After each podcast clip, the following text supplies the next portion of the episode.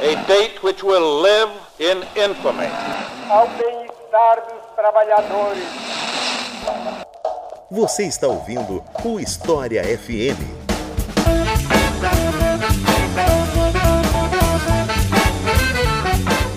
Salve ouvintes do História FM, bem-vindos a mais um episódio do podcast Leitura Obriga História. Eu sou Iclis Rodrigues e hoje vamos falar sobre racismo estrutural. Se você usa redes sociais, com certeza você já ouviu falar sobre isso, mas o quanto você sabe sobre isso e o quão importante é esse assunto é o que faz que esse episódio esteja existindo. E para falar sobre ele, eu chamei uma das pessoas que né, é referência no assunto do Brasil e que me deixa muito feliz de estar aqui hoje, Silvio Almeida. Então, Silvio, por favor, se apresente o pessoal que está ouvindo.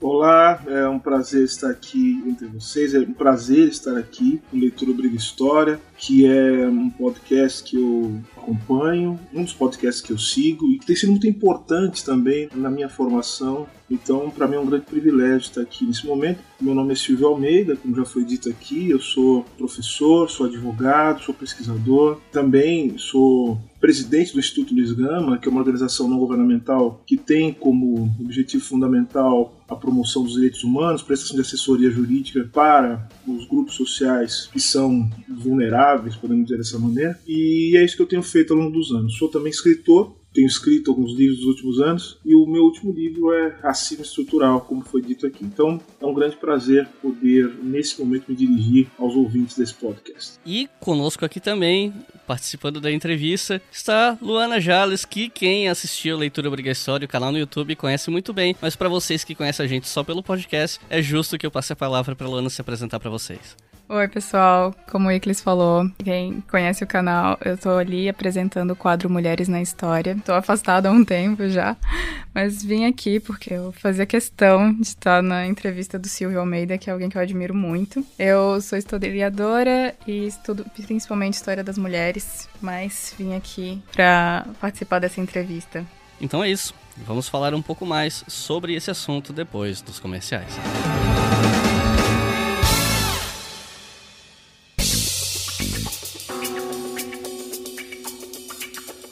Pessoal, eu sei que vários de vocês já devem saber que a gente tem uma loja na Doppel Store, que é a maior loja de camisetas e roupas com temática científica do Brasil. A gente tem lá a nossa loja com camisetas exclusivas do Leitura Briga História. Mas eu vim aqui para dizer para vocês o seguinte: esse episódio está saindo oficialmente no dia 16. Nossos apoiadores já ouviram antes, mas oficialmente dia 16. Do dia 20 ao dia 30 de novembro, aqui de 2020, a Doppel Store vai estar com a Black Friday aberta. E aqueles de vocês que faz tempo que estão de olho nas nossas camisetas, estão a fim de comprar, ou mesmo outras camisetas na Doppel, porque tem várias camisetas de várias áreas das ciências, tem toda a linha de camisetas das mulheres na ciência, tem outros parceiros, tem o canal do Pirulo, Sábado Qualquer, enfim, tem muita coisa lá.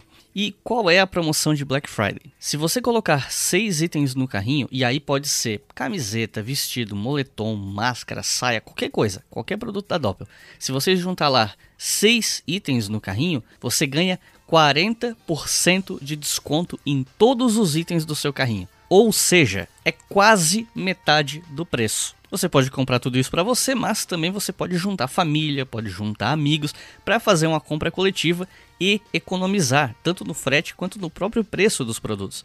Então imagina só, você tem um grupo aí de cinco amigos, você junta com a galera, cada um compra uma camiseta e vocês vão pagar 60% do valor total, mais o frete. Então pensa, vai sair muito mais barato. Então é a hora de você adquirir as camisas com o melhor preço possível na nossa loja na Doppel Store. Então acesse doppelstore.com.br. Então aproveita, sério, porque as promoções de Black Friday da Doppel são as promoções com o melhor desconto que vocês vão conseguir na loja.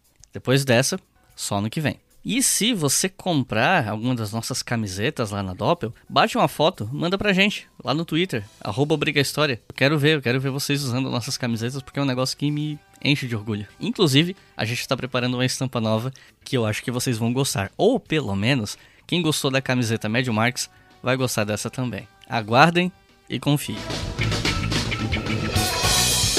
E agora há pouco eu falei que nossos apoiadores puderam ouvir esse episódio primeiro, né? Então, eu queria agradecer aos nossos novos apoiadores, como eu venho fazendo tradicionalmente aqui no História FM. E nossos novos apoiadores e apoiadoras são Márcio Silva, André Souza, Pedro Filho, Marcelo Barreto, Caio Fabrício, Walter Drummond, Arthur Alves, Dana Ferreira, Anderson da Silva, Juliano G, Arthur Castro, Aide Brito, João Aranha, Lucas Santos, Itabajara Júnior, Leandro Góes, Gabi Sobral, Rodrigo Maia, Denis Fraga, Bruno Silva, Kelly Alonso e Paulo de Tasso. Muito obrigado, pessoal, por todo esse apoio. São vocês que financiam isso aqui. Esse episódio hoje existe por causa de vocês. E se você que está ouvindo ainda não colabora conosco e quer começar a colaborar, acesse apoia.se barra Obriga História. A partir de R$ reais por mês você financia todos os podcasts do selo.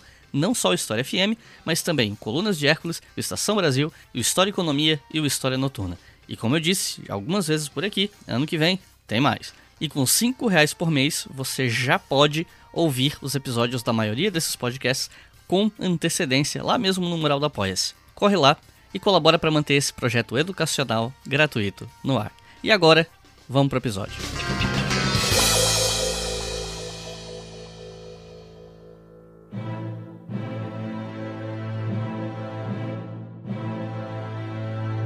Acho que uma das perguntas mais importantes que a gente precisa fazer para começar essa entrevista é como você definindo pra gente a diferença entre preconceito racial, discriminação e racismo. Algo que tá bem apresentado no seu livro, mas que eu acho que é importante para o pessoal conhecer e também explicar, né, por que, com toda essa diferença não se pode falar em racismo reverso e toda essa questão que a gente vê acontecendo na internet. Então, preconceito, discriminação e racismo são termos correlatos, é isso que eu procuro destacar, mas que são termos que se referem a fenômenos, ou seja, são acontecimentos que têm especificidade, mas que são distintos, ainda que tenham correlação. O que eu quero dizer com isso? É que o preconceito ele parte da ideia de que nós identificamos e damos sentido para as coisas a partir de ideias né, pré-concebidas, de um imaginário pré-concebido sobre aquilo que observamos. Ou seja, o preconceito, e especificamente o preconceito racial, ele se refere, portanto, à maneira com que nós compreendemos, entendemos e atribuímos certas qualidades a pessoas de grupos que são grupos racializados. Antes mesmo de conhecer essas pessoas e antes mesmo de saber como esses indivíduos, na sua experiência singular, como eles agem. Então, por exemplo, quando eu digo que eu já espero que o negro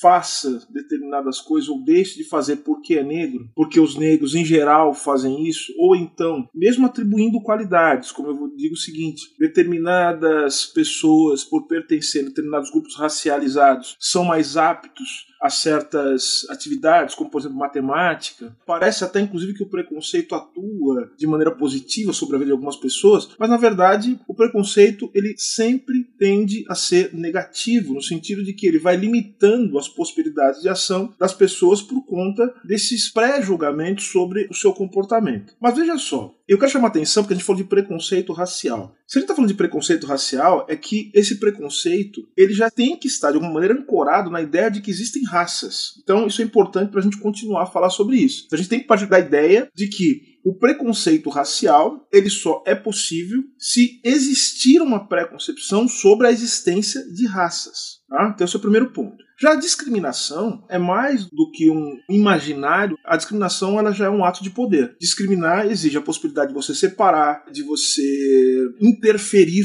no sentido de estabelecer diferenças. Portanto, a discriminação ela sempre está relacionada a um ato de poder. Por isso que a gente costuma dizer que a discriminação ela nem sempre tem um caráter, vamos dizer assim, do ponto de vista ético, um caráter negativo. A discriminação ela pode ser algo necessário. A discriminação positiva. A discriminação positiva afirmativa, exatamente. Esse é um dos princípios fundamentais da ação afirmativa, das políticas de cotas, por exemplo, das políticas que criam espaços específicos de proteção para certas minorias no caso, as políticas de gênero, as políticas de raça, as políticas de diversidade sexual, elas são políticas que partem da possibilidade do Estado, a partir do seu poder, discriminar para promover a igualdade e, de alguma maneira, estabelecer o mínimo de dignidade para essas pessoas que pertencem a esses grupos que são racializados. Então tem a discriminação positiva, mas em geral, quando fala de discriminação, a gente está falando de discriminação negativa, no sentido de que essa separação, essa divisão, ela é feita no sentido de prejudicar no sentido de inferiorizar, no sentido de tornar subalterno essas pessoas que pertencem a esses grupos. Então, a discriminação racial, portanto, eu posso discriminar por outros motivos, mas a discriminação racial, mais uma vez, vem ancorada na ideia de que existem raças e essas raças devem ser tratadas de maneira distinta. Então, vejam que eu estou falando dessa maneira para vocês entenderem como a raça ela precisa ser a base para que eu possa falar de preconceito racial, discriminação racial. Agora, o racismo. O racismo é um fenômeno muito mais complexo. Né? Porque o racismo, veja, isso é uma coisa que eu insisto muito né, no meu texto, no texto desse livro e nos outros textos que escrevi anteriormente, é que existem concepções diferentes sobre aquilo que é o racismo, porque o racismo ele sempre está conectado às estruturas né, sociais, do ponto de vista político, do ponto de vista econômico, do ponto de vista jurídico, e também a maneira com que nós constituímos o nosso imaginário social e que a gente pode chamar de maneira bastante direta de ideologia. Ou seja, o racismo, portanto, é um complexo e, portanto, há uma disputa sobre os sentidos do racismo. Então eu costumo dizer o seguinte: aqueles que geralmente associam diretamente racismo com preconceito, que vejo isso é muito comum, é muito comum entre os liberais. Vejam Vejam só, eles reduzem o racismo a preconceito. Eles falam de preconceito racial, inclusive uma resistência muito grande falar a palavra racismo. Preconceito. Por que o preconceito? Porque o preconceito ele é reduzido pelo discurso liberal a um fenômeno de natureza psicológica. Então parece que é uma forma distorcida de ver o mundo. É como se as pessoas se tiverem acesso à razão, se se iluminarem, se forem capazes de se conectar com o universal e com o conhecimento científico, racistas deixarão de ser. Então essa é a ideia que está embutida nessa concepção que eu chamo de individualista do racismo, que muitas vezes reduz o racismo a preconceito ou o racismo a um ato criminoso. Mas vejam, o racismo não é isso. Então vejam que por trás dessa concepção individualista, o que, que eu tenho? Eu tenho também a ideia de que a política ela se organiza a partir da liberdade individual, que os indivíduos de alguma maneira maneira são seres autoconscientes e, portanto, a falha, qualquer ato desviante, tanto do ponto de vista moral como do ponto de vista jurídico, normativo, são resultado ou de indivíduos que se posicionam de maneira deliberada para prejudicar outra pessoa, ou então são pessoas que têm algum tipo de patologia. Então, ao invés de consertar a sociedade, você precisa consertar o que? O indivíduo. Perceberam então, na concepção individualista? Então, é necessário consertar o indivíduo. Então, reduz-se o racismo a atos individuais nunca é um problema sistêmico. Agora eu digo que há outras duas concepções, a institucional e a estrutural, que elas já chegam num ponto que permite uma explicação melhor sobre o racismo. O racismo, portanto, ele tem que ser visto como um processo, um processo que eu chamo um processo político, por quê? Porque se trata de entender como as relações de poder são constituídas, mas também é um processo histórico, né? Isso tem a ver muito com a profissão, com o mistério de vocês aqui. Por que fenômeno histórico? Porque o racismo tem que ser entendido também em sua conexão com as transformações sociais. Não existe uma forma de entender o racismo que seja comum ao longo de toda a história. O racismo ele foi mudando de forma. E o que caracteriza o racismo fundamentalmente, em resumo? O racismo é o processo político e histórico de produção da raça como elemento distintivo dos grupos sociais e dos indivíduos. Então é sempre um processo. Não se pode entender o racismo como sendo um ato individual. E, ao fim e ao cabo, o racismo é esse processo que não apenas é o resultado da dinâmica estrutural da sociedade, mas que o racismo também é um elemento fundamental para que as estruturas sociais se reproduzam dentro de certos padrões. Então não se pode, e aí esse ponto é importante, não se pode separar a produção da raça da produção das condições de reprodução do capitalismo. Né? Isso é muito importante dizer. Tá? Então, se o capitalismo, portanto, a sociedade capitalista, a gente sabe que capitalismo não é apenas, não se reduz apenas à troca mercantil, é, é mais do que isso, é uma troca mercantil determinada. É a troca mercantil, assim, do ponto de vista da sua reprodução prática, é a troca mercantil, é uma sociedade determinada pela troca mercantil, uma sociabilidade determinada pela troca mercantil, é um modo de produção que, portanto, abrange não apenas as práticas econômicas estrito senso, mas abrange também toda uma configuração social e que implica, portanto, pensar como as instituições elas se conectam com esse processo que na sua base é a circulação mercantil, como as subjetividades são forjadas para funcionar dentro de uma sociedade cuja lógica se dá a partir da troca mercantil e como essa troca mercantil ela não é igual às outras formas históricas em que isso aconteceu. É uma troca mercantil determinada predominantemente pelo trabalho assalariado. Isso é importante dizer. Então é necessário que haja uma certa amarração jurídica, no sentido de entender o jurídico aqui como sendo uma relação entre pessoas que são proprietárias da sua força de trabalho, portanto, e portanto têm consigo a liberdade e a igualdade do contrato como um ponto central da sua relação. E portanto a questão racial ela entra de maneira muito importante a partir do momento em que ela estabelece a configuração do ponto de vista concreto desse movimento histórico. Então o racismo, que está na origem da sociedade contemporânea, né, desde o processo colonial, aquilo que Marx chamou de acumulação originária, ele muda de forma, ele tem plasticidade, ele vai tomando novas formas. Ou seja, se você teve o colonialismo, colonialista, teve o racismo científico no Brasil. Depois você tem, com a configuração da sociedade industrial, o racismo ele muda de forma. Costumo até dizer, entendam o que eu vou dizer agora, eu chamo de racismo inclusivo, né, no sentido de que você, uma sociedade industrial, você traz os negros para o interior desse processo por conta da necessidade de formação do mercado, mas numa posição subalternizada. Então a raça vai ser fundamental para definir a política salarial, para naturalizar a política salarial e justificar também o modo com que vai haver a, a extração do mais valor. Então veja como a raça funciona. E no neoliberalismo isso muda também. A raça ganha uma nova configuração. Então nós temos que entender isso, a raça como um processo.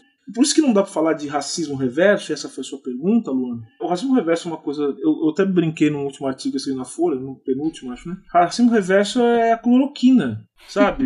Do, dos racistas. É uma coisa que, sabe, não, não, não faz. Não, não, tem efeito, é uma coisa que, que só alimenta o delírio dessas pessoas. São, são pessoas delirantes. Então, por que o racismo reverso ele é uma coisa absurda? Porque o racismo é sempre uma relação de poder. A gente tem que pensar nisso, pra gente não cair na chave do preconceito. E o racismo também, isso é uma coisa que as pessoas não entendem, e é uma dificuldade, inclusive, de pessoas muito inteligentes entenderem isso. Pessoas muito bem intencionadas e inteligentes. O racismo, ele não é apenas ideologia. Embora falar de ideologia, é falar também das práticas materiais que permitem a formação da ideologia. A ideologia é prática material. Só que essas práticas materiais só se reproduzem se houver uma tecnologia. O racismo ele tem duas dimensões, portanto, muito importantes. Uma dimensão tecnológica, portanto, quem disse isso muito antes de eu estar reproduzindo essa ideia foi Michel Foucault. Ou seja, o racismo é uma tecnologia do exercício do poder político, desde a formação do Estado moderno barra contemporâneo. Os Estados contemporâneos se organizam. Por quê? Porque o Estado precisa estabelecer classificações dos indivíduos, dos grupos, métricas sociais. Ou seja, o exercício do poder exige, portanto, esse tipo de racionalidade tecnológica. E a raça tem um papel fundamental nisso. Só que essa racionalidade tecnológica ela tem que ser alimentada também por uma produção de um imaginário social que vai, portanto, fundamentar o uso dessas técnicas estruturadas do exercício do poder, que é a ideologia, a ideia de nacionalidade, pertencimento nacional, ou seja, é, é, quem é cidadão e quem não é, quem é imigrante e quem não é. Então veja como isso funciona de maneira fundamental para justificar e para tornar possível o exercício sistemático do poder pelo Estado contemporâneo, né, que alguns autores vão chamar de moderno por conta do processo da racionalização. Mas é isso, ou seja, racismo reverso não faz sentido, porque como relação de poder, os grupos racializados, eles não têm como impor de maneira sistemática um conjunto de desvantagens para outros grupos sociais que também são racializados, mas se encontram numa posição de superioridade, né, de maneira distinta. Então, ou seja,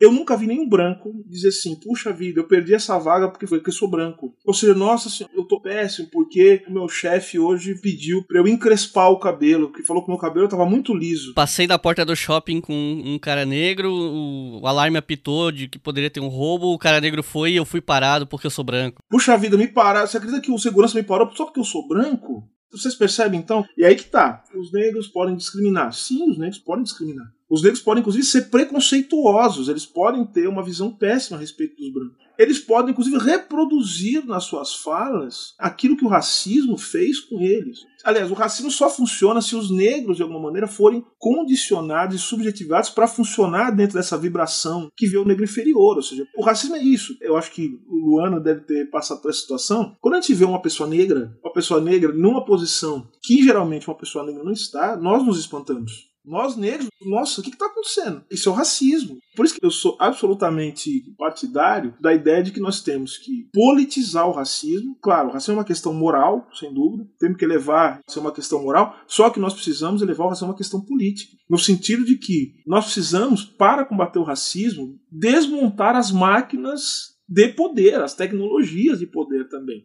além de fazer o combate ideológico, que se faz como? Combatendo não só as ideias produzidas pela ideologia racista, mas também combatendo os aparelhos de produção das ideologias racistas. Ou seja, escola, televisão, meio de comunicação de maneira geral. É isso, é a disputa pelos aparelhos né, que reproduzem em alto e bom som. Por isso que é o uso estratégico também das redes sociais. Só que a gente sabe qual é o alcance disso. Um podcast tem uma audiência, a rede social, a gente tem aquela impressão que tá todo mundo vendo. Só que assim, a vida não é o Twitter, né? Ou seja, a gente fica, quando é professor, a gente fica durante 50 minutos falando para o aluno uma coisa, só que ele fica 7 horas na frente da televisão ouvindo outra coisa. Percebe então a diferença? Então, ou seja, a luta antirracista é uma luta pelo poder. A gente tem que ter apetite pelo poder também. Não dá para ficar nessa fantasia de que a gente vai combater o racismo sei lá, conscientizando as pessoas. Uma pessoa de cada vez. Porque não é só desmontar a consciência, é desmontar também as emoções, o emocional. A gente tem que penetrar no inconsciente das pessoas. Ou seja, o racismo ele cria as relações de poder, elas criam uma subjetividade que não apenas direciona a nossa forma de racionalizar o mundo,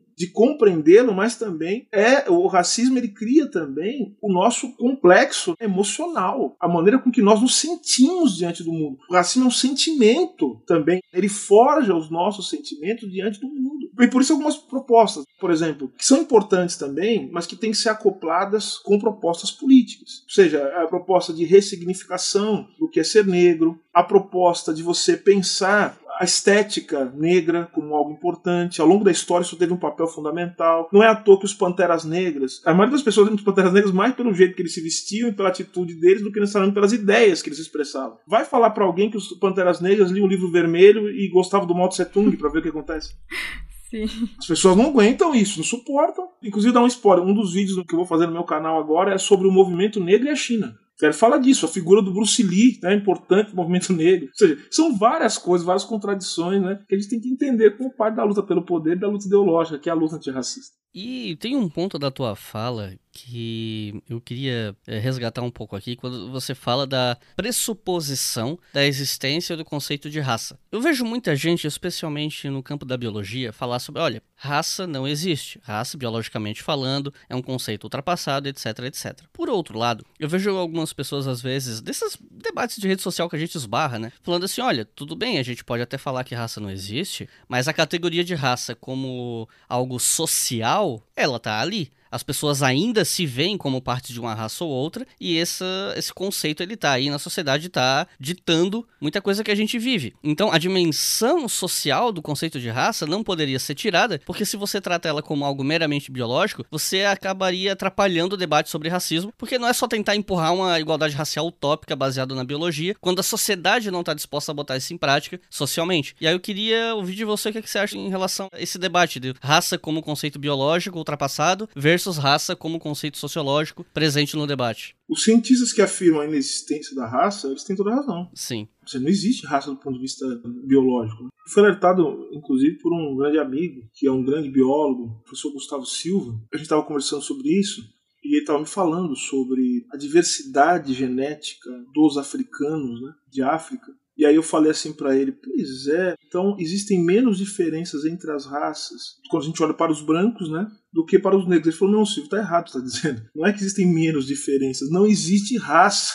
É, assim, porque se a gente olhar para indivíduos africanos, eles são muito diferentes entre si, a ponto de que, se a gente olhar do ponto de vista genético, essas pessoas não podem ser consideradas, se a gente for estabelecer diferenças radicais, algumas pessoas negras entre si não poderiam ser consideradas sequer da mesma raça, dadas as diferenças que se encontram entre esses indivíduos. Então, a raça, portanto, é uma criação sócio política. Eu falo social, mas entenda quando eu falo uma criação social, englobe a raça é uma criação científica, cultural, sim, barra científica, a raça é uma criação jurídica, a raça é uma criação política e a raça é uma criação econômica. Então vejam que a raça ela é um construto. Ela foi criada. Não é que ela foi criada por uma. E a gente tem dificuldade de entender isso, né? Os historiadores têm bem menos dificuldade de entender isso. Não foi que alguém, por decreto de um gabinete, falou: vamos criar a raça agora, para atormentar a vida de todas as pessoas eh, que não sejam brancas e tal.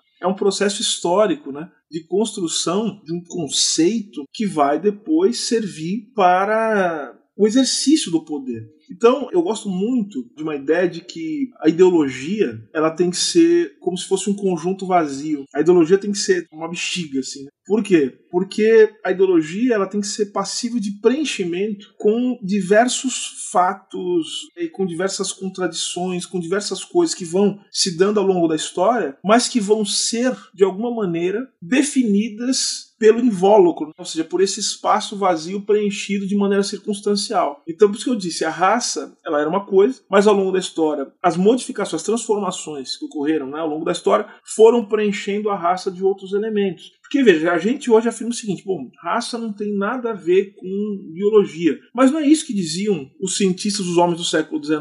A raça muda de configuração também. A ideia de raça muda de configuração, inclusive na embocadura dos racistas. Claro, eles vão continuar tratando o aspecto biológico como um aspecto fundamental para determinar também o comportamento dos grupos e dos indivíduos pertencentes a esses grupos racializados. Só que eles já vão inserir um elemento cultural, dizer que na verdade a cultura dessas pessoas, a religião eventualmente por elas professada, a maneira com que elas vivem são fatores determinantes da raça, independentemente da cor da sua pele. Então veja que a raça ela tem que ser esse conjunto vazio, passivo de preenchimento pelas circunstâncias do poder. Isso é muito importante. Então, ou seja, do ponto de vista biológico, não existe. Do ponto de vista político, a raça é um fator determinante para entender a sociedade contemporânea. Uma outra questão que está relacionada ao tema, que na época que o Carlos Decotelli foi nomeado ministro da Educação, eu lembro de ter lido um tweet seu, se manifestou a respeito, né? Muita gente estava pontuando o fato do ministro ser negro. E eu vi algumas discussões que, de um lado, cobravam uma autocrítica de setores progressistas, dizendo: olha, foi um governo de direita que colocou um ministro negro na pasta e tal. E outros pontuavam que ele era mais um exemplo de que o recorte de raça, que abre mão de outros fatores, ele é insuficiente para certas análises, enfim, é, foi um debate muito amplo, né? E eu lembro que você fez uma crítica à manipulação da identidade racial. Depois, acabou que foi revelado que ele mentiu em partes do currículo, acabou nem assumindo o cargo. Aí, mais uma vez, você percebeu, né, esse detalhe sobre como o racismo estrutural opera, em casos como esse, quando você afirmou que o escrutínio público sobre esse tipo de fraude, quando se dá por pessoas negras, costuma não só ser maior, como também questões raciais entram na equação, entram no debate, que é uma coisa que não acontece quando é um branco que frauda, né? E aí não tem como não lembrar do caso da pesquisadora Joana Dark Félix, sobre qual iam fazer um filme e tal, que foi cancelado quando descobriram que ela teria mentido sobre a própria atuação profissional. E no caso dela, ainda teve um elemento extra na discussão, porque eu vi muita gente que se declara como progressista pegando muito pesado nas críticas com ela, porque ela supostamente teria feito falas de caráter bem meritocrático, meio que querendo desmerecer oferecer cotas ou coisas do tipo, falando muito no mérito pessoal dela, do esforço. Então, quando foi revelado que ela teria mentido em partes do currículo, muita gente acabou pegando mais pesado por conta desse tipo de fala. Porque, olha, você estava criticando políticas como cota, etc., com esse discurso meritocrático, ó, tá aí, ó, currículo com fraude, não sei o que. Então, eu queria que você comentasse um pouco mais pra gente. Qual era exatamente a tua crítica em relação a casos como esses, para o pessoal entender o X da questão? O cerne da minha crítica é a crítica à maneira com que a gente compreende a ideia de a noção de identidade. Né? Eu não canso de fazer referência a esse livro, porque eu acho que é um livro importante, que é o livro do professor da New School em Nova York, que é Assad Haider, né? que é o livro Armadilhas da Identidade. Eu gosto desse livro, sempre cito, eu fiz o prefácio, inclusive fazendo algumas interpretações que remetem a pontos que nos dizem respeito especificamente aqui no Brasil. Mas eu acho o seguinte, se a gente acha que a representatividade, no sentido de entender que ter alguém que se pareça conosco em um lugar de poder é o objetivo fundamental da política, nós estamos sujeitos a uma série de armadilhas, porque a raça ela é uma armadilha. Como diz o como diz a Shirley Bember, né, com base em Franz Fanon, ele vai dizer a raça é uma loucura codificada. Loucura codificada no sentido de que a raça ela parece um elemento desarrazoado e de fato a raça funciona justamente nesse espaço, nessa zona cinzenta entre a irracionalidade e a racionalidade tecnológica, técnica, é justamente isso que nos leva, por exemplo, a armadilhas e a reprodução desse grande delírio no Ocidente, especialmente, que é a raça. O Said já denunciou isso há muito tempo. Agora, veja só, nesse caso específico, me chama a atenção o fato de um governo que não tem qualquer tipo de compromisso com a população negra, não tem compromisso com a população indígena, não tem compromisso com as minorias, não tem compromisso com os direitos humanos, não tem compromisso, enfim, com nenhuma dessas pautas, nomeie um ministro negro para ser o ministro da Educação. Isso, quando a gente olha a partir da superficialidade dessa representatividade vazia que eu chamo, porque eu não estou dizendo que a representatividade ela não é importante. falo isso no livro, ela tem sua importância, mas desde que compreendida como parte de um projeto político que tenha como elemento fundamental a abertura de espaços de poder para que se possa atuar no sentido de desconstruir os elementos fundamentais que permitem o racismo se reproduzir. Agora veja, me chama a atenção num governo como esse um ministro negro. Nós entramos aí em duas questões que eu acho que são importantes. A primeira delas, vamos falar de maneira macro, né, a questão geral da representatividade. É isso a gente cai, porque na verdade as pessoas ficam completamente perdidas porque uma parte, né, o espectro político que a gente chama de esquerda, reduziu sim a sua atuação, ou pelo menos não encontra horizontes para pensar o fenômeno político para além da afirmação e da reafirmação das identidades. Só que tem um problema, as identidades elas foram forjadas também pelos atravessamentos do mundo neoliberal. Então acho que é importante dizer isso. As identidades elas foram forjadas, enfim. Então a gente insiste muito em acha que she apenas a reafirmação da identidade ou o reconhecimento ele é suficiente para a luta política, nós vamos entender que parte daquelas pessoas, de nós mesmos, eu sou um homem negro, que estamos reivindicando um mundo em que a gente possa continuar vivo e respirar, um mundo em que as mulheres negras, como Luana, possam viver dignamente, nós vamos estar postulando simplesmente para que, que as características que nos fazem assim, que elas sejam reforçadas e plenamente reconhecidas. Só que nós não somos violentados pelo racismo cotidianamente, historicamente, porque nós não somos reconhecidos, único e tão somente. Nós somos atacados pelo racismo porque justamente nós somos identificados e colocados em um determinado lugar de subalternidade no mundo político. Então vejam que quando você tem como horizonte a identidade, a direita e a extrema direita fazem esse tipo de jogo porque eles não têm compromisso nenhum com isso. Eles colocam uma pessoa ali com o intuito de calar os críticos, de provocar divisões dentro das hostes da, da esquerda. Começam essas acusações, que são acusações absolutamente superficiais, mas que revelam também um problema muito forte dentro do espectro político, das organizações do espectro político identificado com as pautas da esquerda. Gera esse tipo de acusação porque é uma coisa importante também. Vejam que as organizações de esquerda elas abriram mão também de algo que é fundamental, que é o processo de formação dos seus quadros, de formação dos seus quadros dentro de um horizonte político. E entender também essas energias sociais que estão nas minorias, nas mulheres, nos negros, e fazer com que eles participem desse processo de construção de um horizonte político renovador em posições importantes, entendendo, compreendendo, ou seja, espaço de diálogo em que isso é possível, seria fundamental para que nós não caíssemos nessas armadilhas. Mas como abriram mão desse papel formador, desse papel agregador, grande parte, obviamente que esse tipo de artifício usado pela direita e até pela extrema direita, ele acaba bagunçando. Então esse é um primeiro aspecto. O segundo aspecto é um aspecto pessoal, olhar para, para o indivíduo negro. Vejam, as pessoas negras, elas são diversas e mais, os negros, eles têm as suas estratégias. Eles, eles tomam decisões a partir da precariedade da vida. Então, veja, obviamente que esse homem, ele foi ganhando espaço, ele foi negociando, ele foi fazendo acordos com uma série de pessoas, que as mesmas pessoas que viraram as costas para ele depois, e ele conseguiu uma série de vantagens para sua vida pessoal, para sua vida familiar, né? Eu sei que ele teve uma série de dificuldades, por exemplo, para estudar, enfim, para criar família, essa coisa toda. E ele tomou uma série de decisões, são decisões estratégicas. Ele racionalizou a trajetória da sua vida. É o que a gente costuma fazer nesse sentido. Agora, ele também pagou o preço por isso, porque, em resumo, falo muito sinceramente, o que, que um negro tem que fazer no governo Bolsonaro?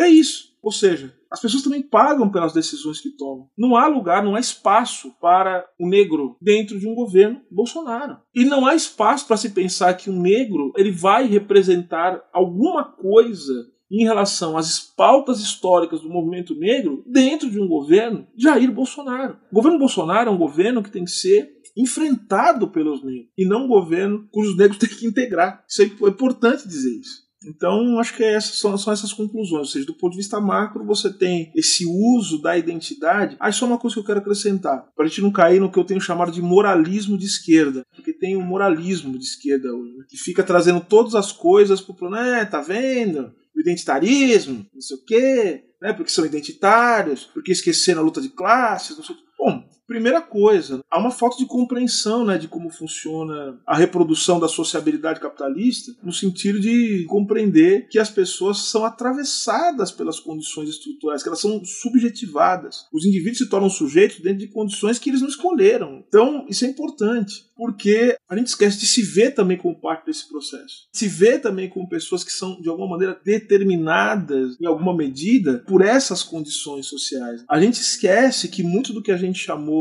de nova esquerda nos últimos anos, na verdade, muito depois, Nancy Fraser e outros vão falar, na verdade, o que a gente tinha é um neoliberalismo de esquerda.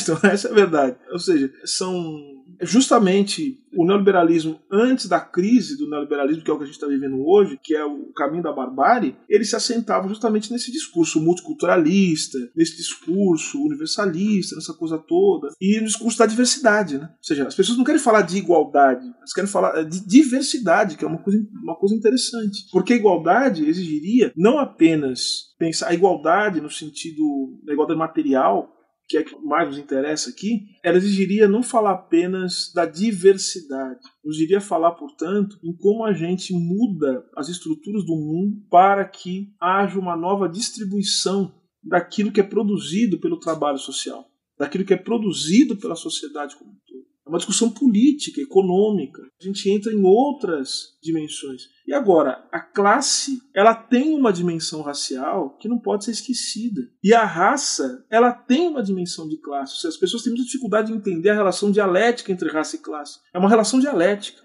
e, portanto, ela tem que ser vista com muito cuidado, muita atenção. Eu ia falar que sobre esse ponto, é, nem era a minha próxima questão, mas sobre esse ponto me lembra um pouco o livro da Neuza Santos Souza, que ela fala sobre o tornar-se negro e essa dificuldade dos negros se enxergarem nos patamares mais altos e quando eles chegam, como se reproduz o comportamento do branco, de como que eles acham que chegar a um patamar mais alto é reproduzir o comportamento branco e se embranquecer, né? Com aquela questão que você falou sobre identidade lá no começo começo, reforçou agora também, como a questão social perspassa raça, né? A gente só tem um jeito de sair disso, né? Sim, é uma coisa que eu vivo diariamente, uma coisa que você vive, assim.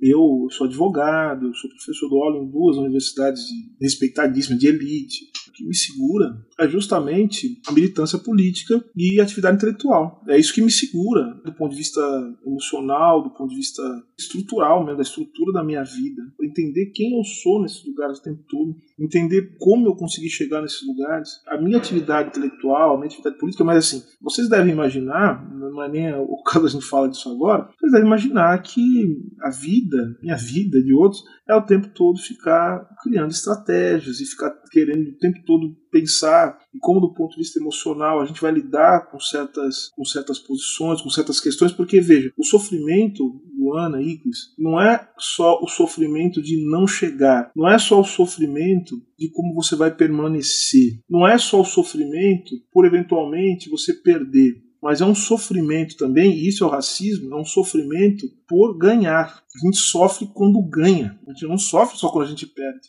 Ganhar também é muito difícil, tem que saber perder, mas tem que saber ganhar. O saber ganhar, quando você é negro, ganha um outro, um outro sentido. A gente tem que saber ganhar no sentido que a gente tem que entender que esse lugar que nos foi colocado, ele é um lugar que é produzido pelo racismo. Dizer que a gente não pode fazer certas coisas, falar de certos temas, tratar com certas pessoas, veja só que o tempo todo, né, dizendo o que, que a gente pode o que a gente não pode fazer, com quem que a gente pode se relacionar, com quem não pode. Eu estava até conversando isso ontem, a gente está discutindo muito, eu tenho nos grupos, a gente está discutindo muito a figura do Pelé, né? E veja que coisa impressionante.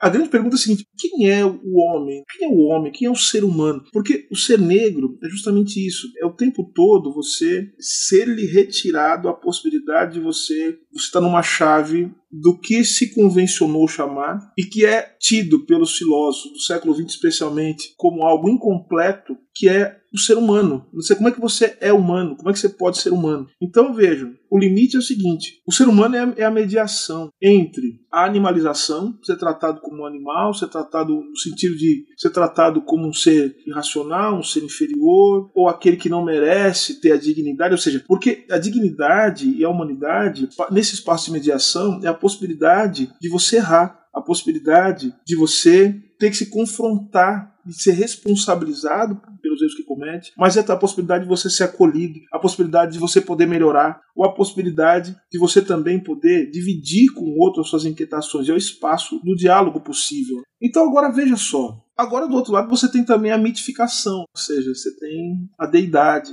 aquele que não pode errar. O Mano Brown fala isso. Eu sou aquele louco que não pode errar. Você não pode errar nunca. Você não pode cometer um erro. Você não pode fazer nada. Você não pode se desviar porque não há segunda chance. Né? Então veja só, você não tem esse espaço da humanidade, essa mediação, essa possibilidade de você ser incompleto, ou de você poder estar, ou a completude ser um devir, né? um caminho que você vai trilhar. Ou você tem que ser completo, tem que ser magnânimo, pleno, sublime, ou você é um ser que não merece consideração. Então acho que esse ponto é importante a gente entender esse lugar que nos coloca, inclusive, nessa armadilha psicológica. E voltamos para o começo da nossa conversa. Percebe que o racismo ele tem que funcionar constituindo também nossa psique, tempo todo. Mas não só dos negros, tá? mas dos brancos também. Os brancos também têm que funcionar nessa chave. E no Brasil se torna muito mais complicado, porque no Brasil a gente só é branco olhando de perto. Viu? Porque olhando de longe, ninguém é branco no Brasil no sentido de ser reconhecido como parte de uma branquitude universal. Olha, nisso os brancos estão uma profunda desvantagem porque nós negros criamos a ideia da diáspora, de que nós temos conexões em todos os lugares do mundo. Os brancos não têm essa ideia, porque os brancos europeus não vão aceitar que o sujeito branco latino-americano, ele pode ser do sul, pode ser de Florianópolis, pode ser do Rio Grande do Sul, pode ser do Paraná, não importa. Pode falar que tem descendente de alemão, pode falar que o pai foi italiano, não interessa. Não será branco será latino e será tratado como tal. Vai aprender que é latino quando chegar lá nos Estados Unidos. Vai aprender que é latino quando chegar lá na Europa. Não será tratado da mesma maneira, entenderam? Então, seja, o branco também é uma construção do racismo. E a psique do branco também, obviamente, é constituída a partir desses atravessamentos estruturais. Isso é importante dizer.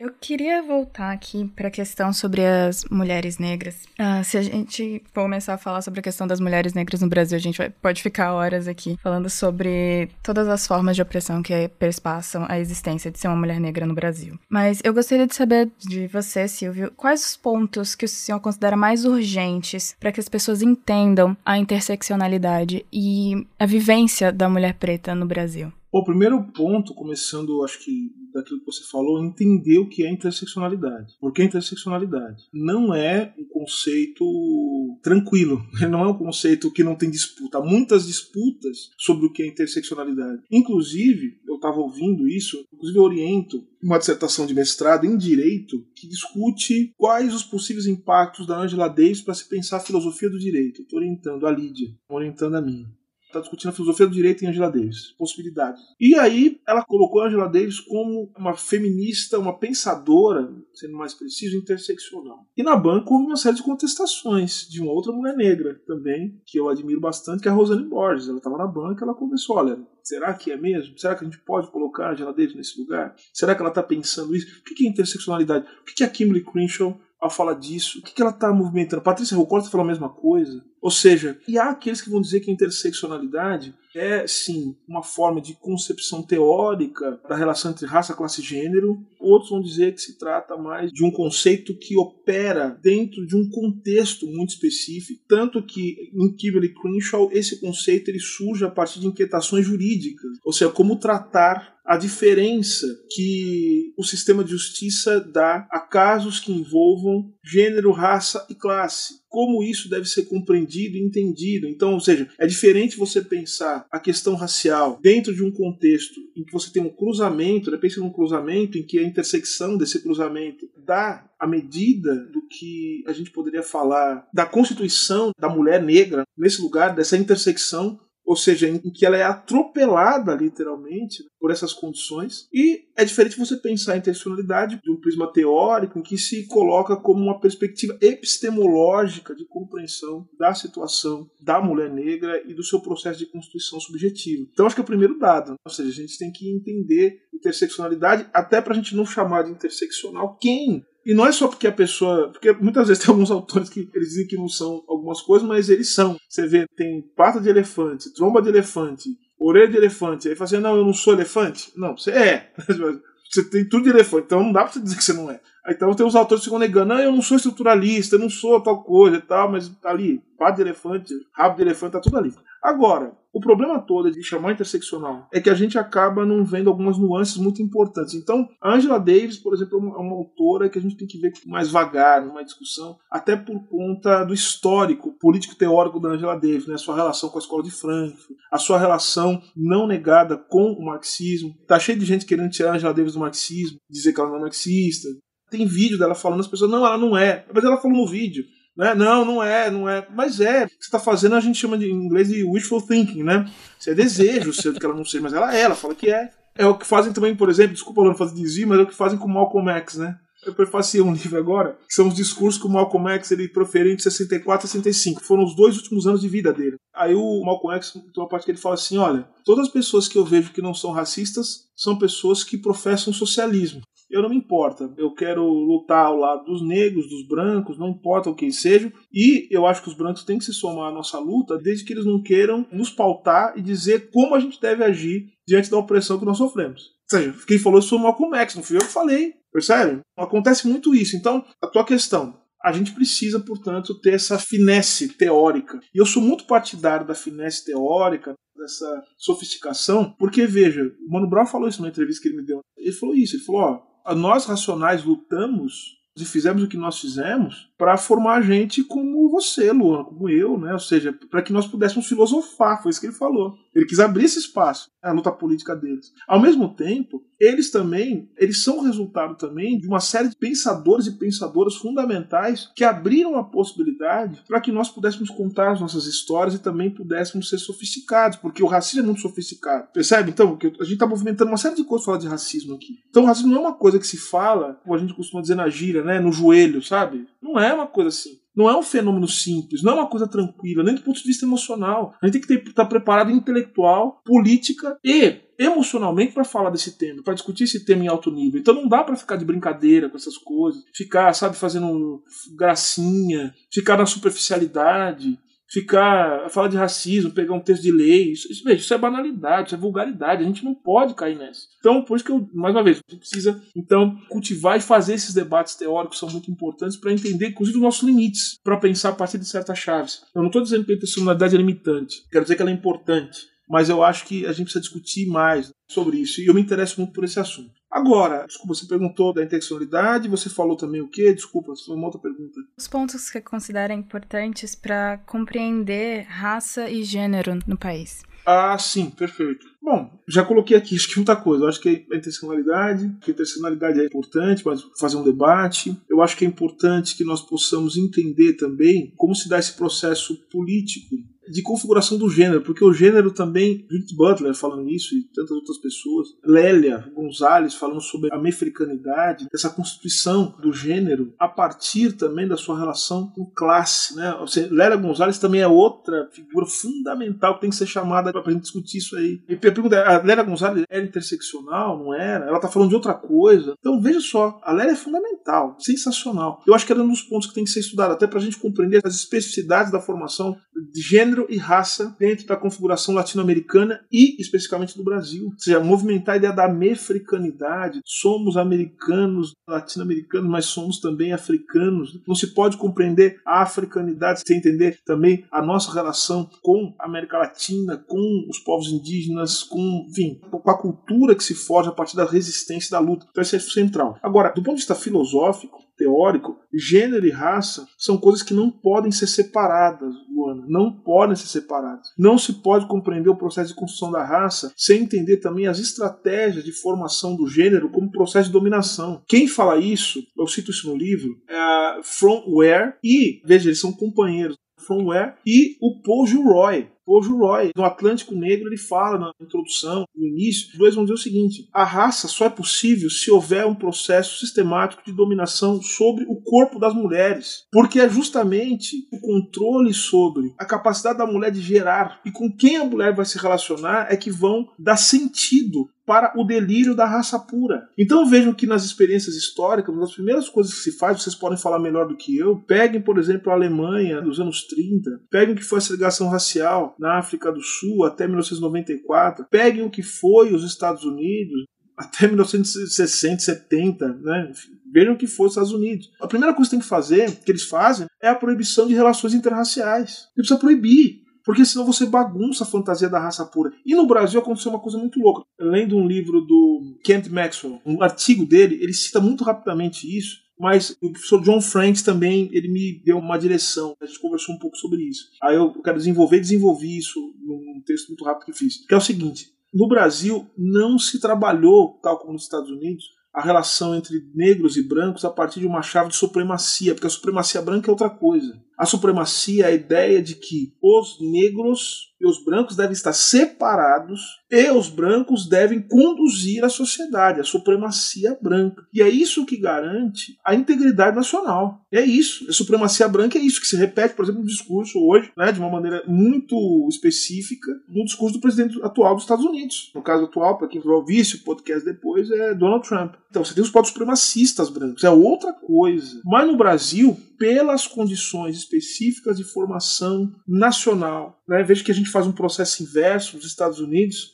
Primeiro, o fim da escravidão nos Estados Unidos é o início do processo industrial e da construção de uma nacionalidade que depois vai ser atada e vai ser bem amarradinha com a segregação racial, porque é importante dizer, a segregação racial e o supremacismo branco americano foi fundamental para construir os Estados Unidos como nação e permitir a unidade nacional que eles precisavam, que é fundamental para você constituir um processo de uma sociedade industrial. O Brasil, veja só, o Brasil se constitui como nação tendo a escravidão como seu eixo fundamental, ou seja, é como eu digo no artigo, um título do artigo que eu escrevi com o professor Júlio Veloso, é um pacto de todos contra os escravos. É todo mundo, o Brasil pactuou contra os negros na sua Constituição Nacional. E vejam que as condições do Brasil fizeram com que não surgisse uma supremacia branca, o que se evidenciou nos anos 30. O que surge no Brasil é a ideia de uma superioridade branca. Percebe a diferença entre supremacia branca e superioridade branca? A superioridade é o seguinte: o branco, quando ele chega, ele não é totalmente branco, porque o Brasil misturou. Então a ideia é dizer o seguinte: olha, não é que a gente vai considerar que toda pessoa que tiver algum tipo de relação com a negritude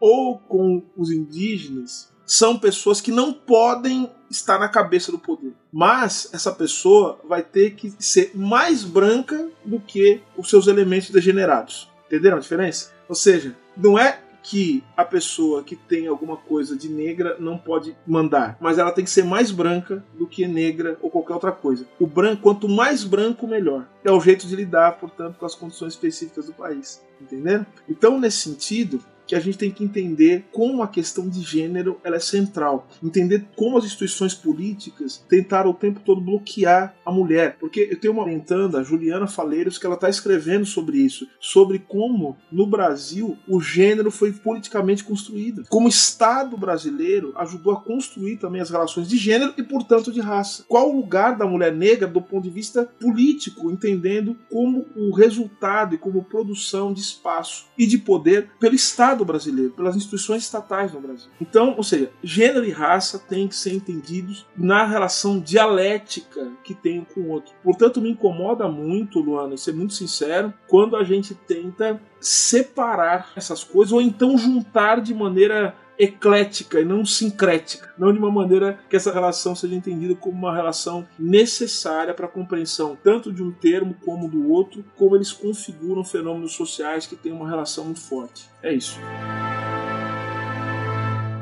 Você está ouvindo o História FM.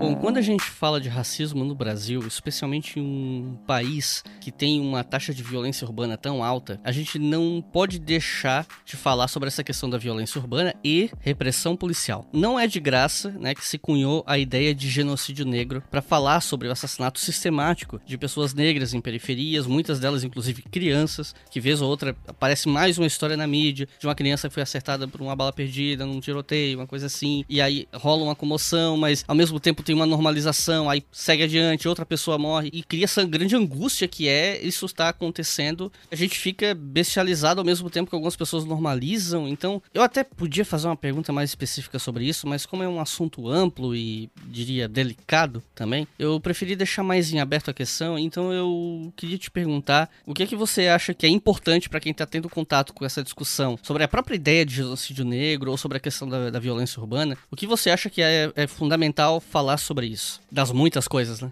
Eu acho que é fundamental, na hora que a gente fala sobre violência urbana, e você acho que já deu uma série de pistas, né? Quando você insere a questão racial como um elemento determinante disso. Essa resposta vai ser bastante breve, porque eu acho que vários elementos aí acho que são, são bastante evidentes. Mas assim, naturalização e normalização da morte no Brasil. Não dá para deixar de pensar que a naturalização e a normalização da morte no Brasil se devem ao racismo, né? ao racismo estrutural, ao racismo que estrutura as relações raciais no Brasil, que cria, portanto, uma noção, ou seja, uma ideia de que existem corpos sem valor ou que têm menos valor ou que são matáveis ou cuja morte não deve causar transtorno ou seja, cujo corpo estendido ele só atrapalha o tráfego, de tal sorte que a gente só precisa retirá-lo do lugar para que as pessoas possam continuar a sua vida. Então é um processo em que o racismo ele atua de maneira muito importante. Agora, Outro ponto, você falou de violência cotidiana, é que as pessoas não morrem apenas pelas mãos do Estado, embora o Estado tenha um papel fundamental na produção direta da morte, por meio das instituições policiais e a sua ação evidentemente orientada e conformada pelo racismo. As pessoas se matam entre si também, que é algo que a gente deve levar em consideração. Esse horror, as pessoas se matam entre si. Elas se matam porque existe, dentro das condições precárias a partir dos quais os territórios, e fala de território importante, porque o território é o lugar de produção das condições da vida, não existe raça sem território, tá? Importante. A raça tem que ser produzida dentro de um espaço político, produzida e reproduzida. E esse espaço não seria reproduzido sem a ação do Estado ou a omissão do Estado também. Então vejam que a vida precária ela vai também fazendo com que a violência ela se torne um lugar comum, uma linguagem de resolução dos conflitos dentro de certos territórios. O que não significa dizer que não há resistência, que não há luta dentro desses territórios, em que as pessoas não tentem subverter essa prática. Mas existe sempre um papel desorganizador por parte é, de certos setores da sociedade, por parte do próprio Estado, e falo também, e é importante falar também do papel dos meios de comunicação na produção também dessa ideologia ou essas imagens que tornam a morte, especialmente do corpo negro, algo comum. Então, Icles, eu responderia a sua pergunta dizendo que um elemento fundamental que explica a violência urbana e que é negligenciado, muito negligenciado, é o racismo. E acho que pegar dois eventos históricos que eu acho que são importantes para entender o processo de normalização da violência, eu acho que é a escravidão a escravidão que vai ser fundamental para forjar as estruturas sociais que, mesmo sem a escravidão como dínamo da sociedade, dínamo material e cultural da sociedade, vão continuar funcionando a partir do racismo também como uma forma de exercício do poder. Então você tem essa dimensão. Agora, depois, eu acho que a ditadura, a ditadura militar, o golpe militar 64, principalmente o golpe militar 64. O Brasil uma quinho de democracia, bem, bem pouco, quase nada, nada, nada formal, cercado de ditaduras por todos os lados. Ditaduras, autoritarismo de todos os lados. Agora, a ditadura militar 64 ela foi determinante porque ela destruiu todas as possibilidades de uma inserção do Brasil do ponto de vista internacional e também uma construção do Brasil do ponto de vista interno que pudesse debelar essas determinações históricas do Brasil. Então, os anos 50 no Brasil, ou seja, os anos dourados entre 46 até 63, até culminar na tragédia 64, tem que ser fundamentais para entender essa junção, essa máquina que junta um autoritarismo presente no Estado e que agora ganhou a cabeça do Estado nas últimas eleições, vejam que os próceres da ditadura eles foram reavivados agora nesse novo governo. E aí você tem também essa junção com essa máquina que é a máquina do racismo e que faz com que o Brasil ele se veja impossibilitado, inclusive de se contrapor a certas pautas econômicas, porque falta democracia, falta democracia dentro do Estado autoritário. Toda mobilização é tratada com a linguagem da violência, que é normalizada pelo racismo, a gente não tem condições de se contrapor a pautas econômicas como as pautas que querem destruir a proteção social mínima que o Estado brasileiro fornece. Então o racismo ele vai tomando forma dessa maneira. A pandemia da Covid-19, como ela tem sido muito destruidora, mas ela tem sido bastante pedagógica no sentido de nos mostrar de maneira evidente como no Brasil as vidas não têm valor, as vidas negras não importam, não têm valor. Então isso tem sido muito evidenciado pela pandemia e eu acho que isso é possível também por conta de uma sociedade em que os negros não valem nada. Até se relacionando a isso, a violência contra o povo negro. Existem várias formas de violência, a gente sabe, não que se apresenta fisicamente, mas é também perseguição cultural em relação à religião. E a gente tá vendo nesse momento uma comercialização maior do funk, de outros elementos que saíram, que vêm do meio negro, passando por um branqueamento, e assim como a popularização das religiões de matiz africana, que também estão passando por uma forma de popularização, mas também sendo branqueadas. E eu gostaria de perguntar como você vê essa perseguição ou até o racismo em relação à cultura e à religião no Brasil, a parte do que é relacionado ao povo negro, como que isso opera como uma forma também de controle. Como eu falei, o, o racismo ele, ele é um processo de dominação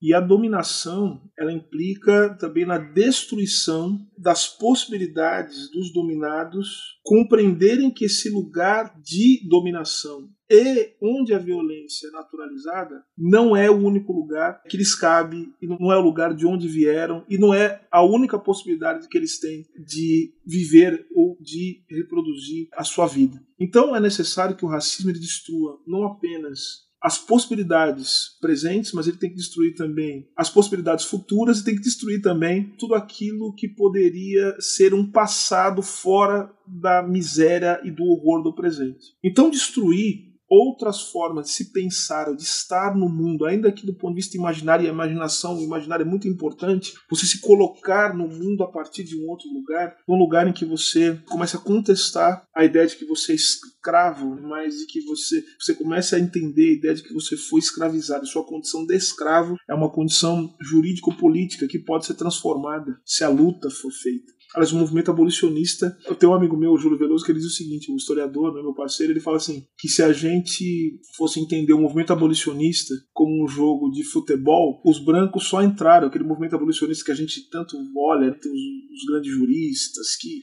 movimentou o povo brasileiro. Ele vai dizer que se fosse um jogo de futebol, os brancos só entraram no jogo abolicionista aos 44 do segundo tempo. Porque até então os negros vinham se debatendo e lutando e resistindo sem esse, esse apoio, sem esse grande movimento social, o movimento social de massas, tá, que movimentou foi o movimento abolicionista. E aí a gente tem que entender como é importante mobilizar também aspectos fundamentais do imaginário, né? dizer assim, bom, eu não fui só escravo, eu sou escravo, eu fui escravizado e lutei contra isso. Mas como é que era meu mundo antes para poder ter uma referência? Então, as religiões norte-africanas elas são elementos perturbadores dessa ordem do racismo. Primeiro que elas nos colocam na posição de sacerdotes, primeiro que elas nos colocam na posição de pessoas que ritualizam, nos colocam na posição de pessoas que organizam a sua vida, de pessoas que têm um passado, de pessoas que têm uma relação com o divino que não é pautada única e exclusivamente pelo cristianismo. Ou seja, nossos deuses são negros,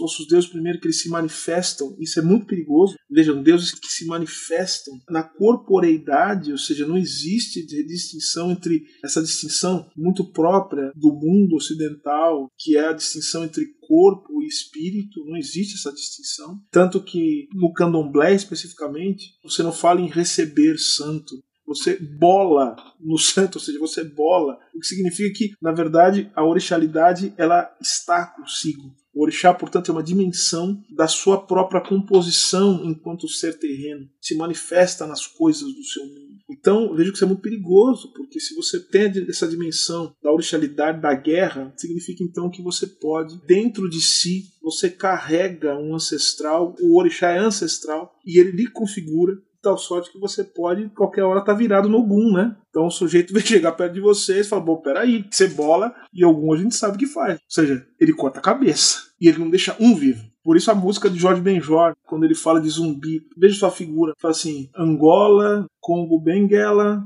ele vai dizendo assim, eu quero ver quando o zumbi chegar. Zumbi vai chegar. Zumbi é senhor da guerra, é senhor da demanda. Quando o zumbi chega, ele é quem manda. Você notou o que acontece? Você mobilizar uma coisa dessa é muito perigoso.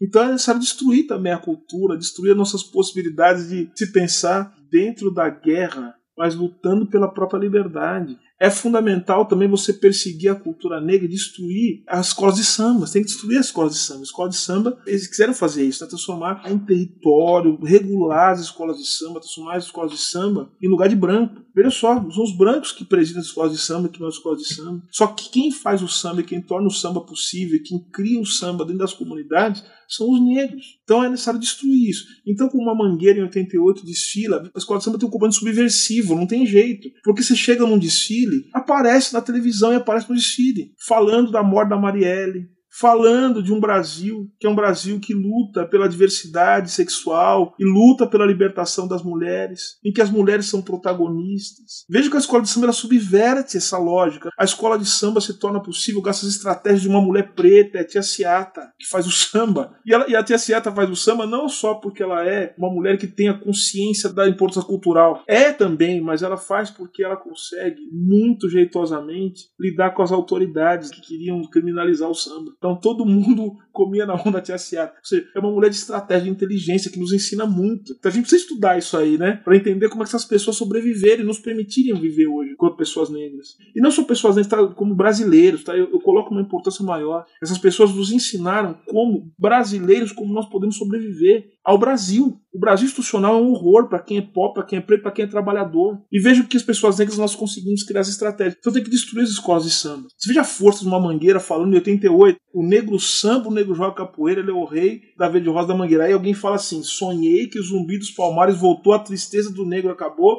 foi uma nova redenção. Senhor, ai Senhor, é a luta do bem contra o mal, que tanto sangue derramou contra o preconceito racial. Então você veja, isso é muito pesado. Você está mobilizando, portanto, uma condição não subalterna do negro. Então é necessário destruir a religião norte-africana, por quê? E aí eu entro no último ponto, que é fundamental. Se você não tem passado, se você está fixado no puro presente, na pura facticidade, estou mobilizando aqui um autor que é o Sartre, né, que eu gosto muito, assim, a, a facticidade, você não tem espaço para negação, porque a religião norte-africana, o samba, e até o drible, no caso do futebol, que para nós também é muito importante, apesar de algumas pessoas não gostarem, mas tem, é importante, porque esse espaço vazio, essa fresta, é o que o Sartre chamaria, portanto, para si. É a negatividade. É quando a gente olha para o presente e fala assim: não, não é isso, tem uma fresta. Eu quero negar o presente. Não é isso a minha vida. E quando você faz isso, acontece essa fresta, ela abre uma dimensão do tempo que é o futuro. Abriu o futuro, porque o futuro é o ainda não mas ele tem que negar o presente. Eu não quero isso, eu quero outra coisa. Você abriu a prosperidade. É o afrofuturismo, a gente pode chamar assim. Você abriu a dimensão do futuro. Eu sou. É igual aquele episódio, vocês estão acompanhando, vocês têm séries, né?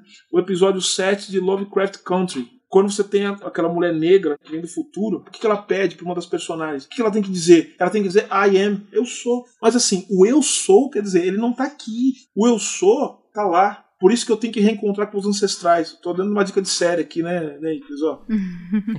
Lovecraft Country. Você tem que assistir com o papelzinho na mão. Porque é isso, ou seja, o meu futuro ele depende da minha conexão com os meus ancestrais. Ah, mas isso é muito exótico. Mentira, branco faz isso toda hora falando, ah, eu vim da Itália, que eu vi não sei o quê, porque eu sei o que, meu parente veio aqui, aí vê a novela, La Terra Nostra, né? Vem no sobreiro de Nazi, dizendo com os mesenhos. Branco é especialista em ficar querendo se valorizar olhando para o passado. Por que a gente não pode fazer isso também? Esse é o ponto. Por isso que para nós é importante né, a religião norte-africana, porque ela reconstrói o passado que o racismo tirou da gente, que a escravidão tirou, que o racismo dos brancos tira o tempo todo da gente também. Então a gente precisa ter essa noção. Ah, mas eu sou cristão. Não tem problema. Porque não é isso que está em jogo, não é a sua fé. É o respeito que você deve ter, porque eu tenho certeza que o sujeito fala assim: ah, eu vim da Irlanda, não sei o quê. Você precisa, porque você é descendente de irlandês, cultuar os druidas Ninguém tá falando isso pra você. Eu não quero saber dessas coisas, não, porque eu não tenho nada a ver com magia, não sei o quê. Mas não é isso que está em questão. É o respeito que você tem à sua ancestralidade. Porque a primeira coisa, o cara cristão, aí ele vai pra Inglaterra, fica louco para ficar lá em Stonehenge, né? Ficar lá no meio. Não para, então, de perturbar nossa, nossa paciência.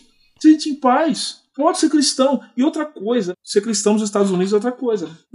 Eu nunca tinha ido. E eu sou um homem de religião africana, tá? Os meus fios de conta, mas enfim, já sabe, dia das Iabás, sabe disso. Agora, olha só, eu nunca tinha ido. Esse ano eu fui num culto nos Estados Unidos, junto com meu grande amigo, teólogo cristão, Ronilson Pacheco, que respeita a ancestralidade das religiões norte-africanas.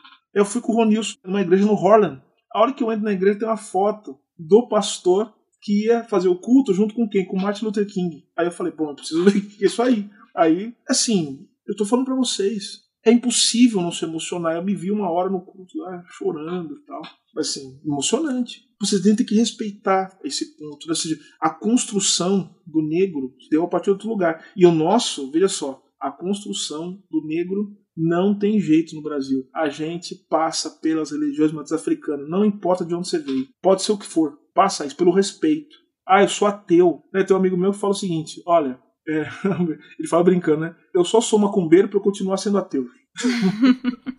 ele fala brincando assim, porque é justamente isso. Assim, porque é, um, é uma coisa que nos mobiliza a nossa luta, nossa conexão com os ancestrais, é isso. E eu quero aproveitar o gancho da Lovecraft Country para falar sobre essa questão da representatividade, que é uma pauta que está muito em voga nos últimos anos. A gente já falou um pouco disso, mas eu queria ressaltar porque nós temos muitos exemplos na cultura pop que a gente pode mencionar, inclusive dos casos onde a representatividade trouxe reclamações, né? Então, por exemplo, a gente pode falar sobre a escalação de uma atriz negra para ser a Pequena Sereia, ou Michael B. Jordan sendo Tocha Humana no filme do Quarteto Fantástico dirigido pelo Josh Trank. Ou então a série Watchmen, que seria a sequência do quadrinho do Alan Moore, escalando um ator negro para interpretar o Dr. Manhattan, e todo um contexto por trás da história e tal, né? E aí, claro, vai aparecer aquelas pessoas falando: olha, a gente não pode pensar só na representatividade vazia, tem que pensar a questão do capitalismo se apropriando da representatividade como um elemento que vai gerar lucro. Mas, por outro lado, existe toda a questão simbólica, psicológica, o impacto de longo prazo dessa diversidade crescente na indústria cultural, levando em consideração que isso deixa um impacto nos espectadores, nas pessoas, que pode ser muito positivo. Então, eu sei que você já pincelou um pouco esse assunto, né? Mas e tem outros vários exemplos que eu nem mencionei, no caso, Pantera Negra, por exemplo, é um filme que até hoje o impacto dele tá ressoando e algo que foi ressaltado pela, infelizmente, morte do Chadwick Boseman, né? Tem tanta coisa que a gente pode falar disso, mas eu vou resumir, na verdade, perguntando o que você pensa desse debate entre a questão do capitalismo se apropriando da representatividade como pauta para lucrar versus o impacto social positivo dessa representatividade, do aumento dela na cultura popular. Bom, primeiro que o capitalismo se apropria de tudo. É sim. É de, é de, de tudo, de tudo mesmo. Então, por isso que a luta anticapitalista ela passa por compreender essas várias dimensões. Eu falei isso no começo, não é apenas dizer o seguinte, olha, ah, vamos acabar com o capitalismo. Aí a pessoa tem a seguinte ideia, bom, já sei o que a gente vai fazer, vamos comprar todas as mercadorias, porque daí não vai ter mais troca mercantil. Você entendeu? Tem gente que pensa assim que pensa que o capitalismo é isso, ou seja, vamos acabar com todas as mercadorias, vamos acabar com tudo. Não é isso que está em jogo. O capitalismo é modo de produção. E aí que está, modo de produção significa produzir as condições materiais da vida, o que significa produzir também as condições subjetivas, a partir das quais a realidade se torna possível.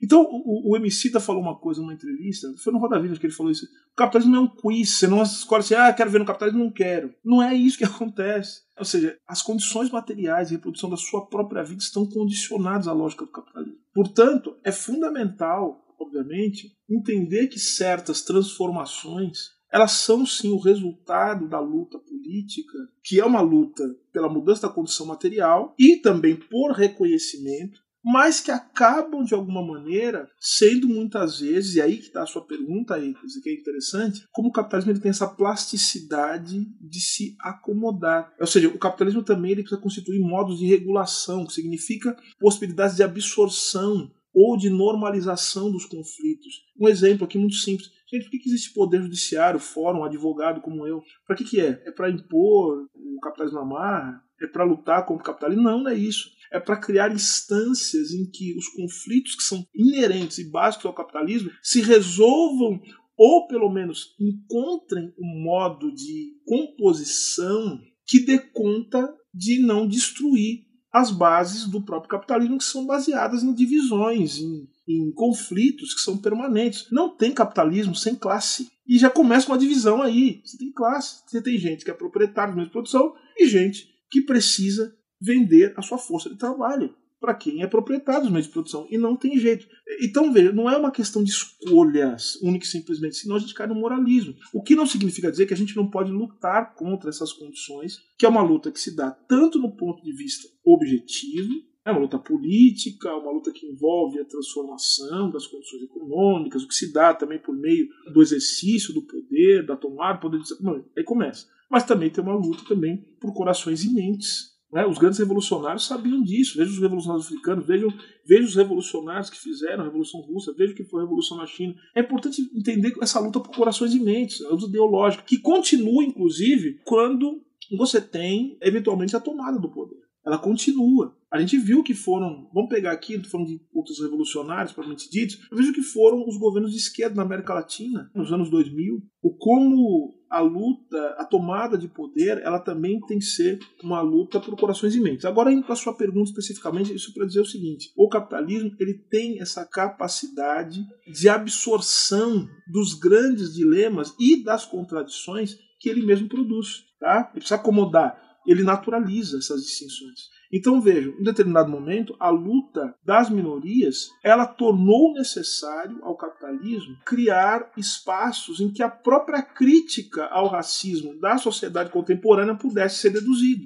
Então vejam, o capitalismo produz seus próprios críticos também. E o espaço para essa crítica se tornar possível. Mas às vezes, ou seja, essas críticas acabam se tornando destrutivas. Eu, no caso especificamente, eu dou aula em universidades, eu escrevo no, no maior jornal do país, e a gente sabe quais são as posições desses jornais, e elas, elas não têm nada a ver com as minhas, mas eu escrevo no jornal do país. E escrevo coisas, inclusive, contra o jornal. contra o jornal e contra aquilo que ele acredita. Então, assim, existe essa capacidade, essa possibilidade de absorção dos conflitos. Agora, você falou muito bem, essa, essa, essa, representatividade ela é importante. Porque eu falei, existem coisas que são contraditórias. Porque ao mesmo tempo que é o cinema de Hollywood, mas é um cinema de Hollywood mostrando para um menino preto, uma menina negra, que aquele lugar, para eles colocado, não é o lugar o lugar da subalternidade, o lugar do racismo, o lugar do horror, não é o lugar natural a que eles pertencem. E veja, nós temos que lembrar o seguinte: as passeatas, os protestos que aconteceram nos Estados Unidos, muita gente crianças, inclusive, vestindo, fazendo o sinal do Pantera Negra nessas manifestações. O que é uma coisa contraditória. E que não significa que eu não tenha críticas ao filme Pantera Negra. Eu tenho muitas críticas, né? Eu, por exemplo, tenho um problema com Pantera Negra porque eu não gosto de rei, né? eu sou radicalmente republicano, né? É, e aí eu já tenho um problema. Mas como é o Pantera Negra, eu aceito, né? Eu me curvo ao, ao, ao Rei T'Challa, né? não tenho dúvida disso. E assim, tem só um outro lugar que eu gosto de rei também, que é nos orixás. Assim, eu aceito. Eu aceito o Xangô, sem problema nenhum. Agora, rei aqui, né? Na política contemporânea, eu não gosto de rei, não, de nenhum. Não gosto, não. Eu sou radicalmente republicano. Então já tenho um problema com isso. Outra coisa também, que me incomoda no filme, para além da empolgação com que eu assisti esse filme, com muita felicidade e alegria, porque é muito importante, Luana especialmente sabe disso. Quando você vê, você olha para a tela e você vê um monte de gente preta, sabe que o diretor é preto, sabe? Isso é muito, isso é muito bom, é, é, é importante se sentir desse jeito, sabe? O mundo não pode ser só a miséria de ficar o tempo todo ficando chateado. Sim sabe? Porque o é desgraça. Então, assim, a gente precisa desses espaços, sabe, em que a gente possa sorrir um pouco, pelo amor de Deus. Eu quero abraçar vocês, eu quero me sentir feliz um pouco, sabe? Não dá pra gente só ficar falando, pô, fulano de tal, que desgraça, que horror, tal. A gente tem que falar disso, mas a gente tem que ter esses espaços em que a gente vê que a nossa luta foi possível e Pantera Negra só chegou nos cinemas porque tem luta política. Você acha que o Jack Kirby teve essa ideia sem olhar para o mundo ao redor e saber que o racismo é uma coisa horrorosa? O Stan Lee sabia. Tem um pessoal que é nerd, vocês devem estar acompanhando, que acha que não pode falar de política e falar de quadrinhos. Essa gente não sabe nada, é uma gente, é uma, uma gente, é uma gente pedestre. Se quer ler um Stan Lee, Sei quando ele fala, não, a gente tem lá com quadrinhos, tem que refletir o que está acontecendo na sociedade. Se a gente não sabe nada, de nada. Então, veja, para nós é muito importante ter. Como eu falei, tem uma coisa que me incomoda no filme. Então, ou seja, eu acho que pensar o afrofuturismo é a gente poder pensar a possibilidade de um mundo sem raça e sem capitalismo. Olha só que legal. Esse é o afrofuturismo. E aí, ou seja, quando a gente tá pensando isso, aí aquela cena em que eles estão andando pelas ruas de Wakanda, cara, por que tem que ficar aquelas ruas apertadas, aquele monte de gente parece que tá na 25 de março, só com gadgets de última geração, comprando coisas, 25 de março é uma rua de comércio São Paulo, ou seja, uma rua de comércio, uma rua apertada, um monte de gente e tal. Não, porque assim, o futuro tem que ser. A gente precisa reimaginar, imaginar o futuro. Porque uma amiga minha, Rosane Borges, até brincou, né? Gente, afrofuturismo não é só colocar um negro com uma roupa com tecido. Diferente, prateada, brilhante. Com, com tecido prateado, embaixo de uma luz neon, com óculos escuros. Não é isso, né? É, é reimaginar as possibilidades do ser. Por isso, ó, Lovecraft Country. Eu sou. É outra coisa. Então é importante. Agora, você colocou também umas discussões mais específicas, né? Eu acho incrível. Eu vou responder a sua pergunta usando um outro exemplo. Você usou o exemplo da Gal Gadot fazendo a Cleópatra também, tem essa coisa. Tem um outro exemplo também, que é a Estelar, né? Sim, a Estelar sim. dos Novos Titãs.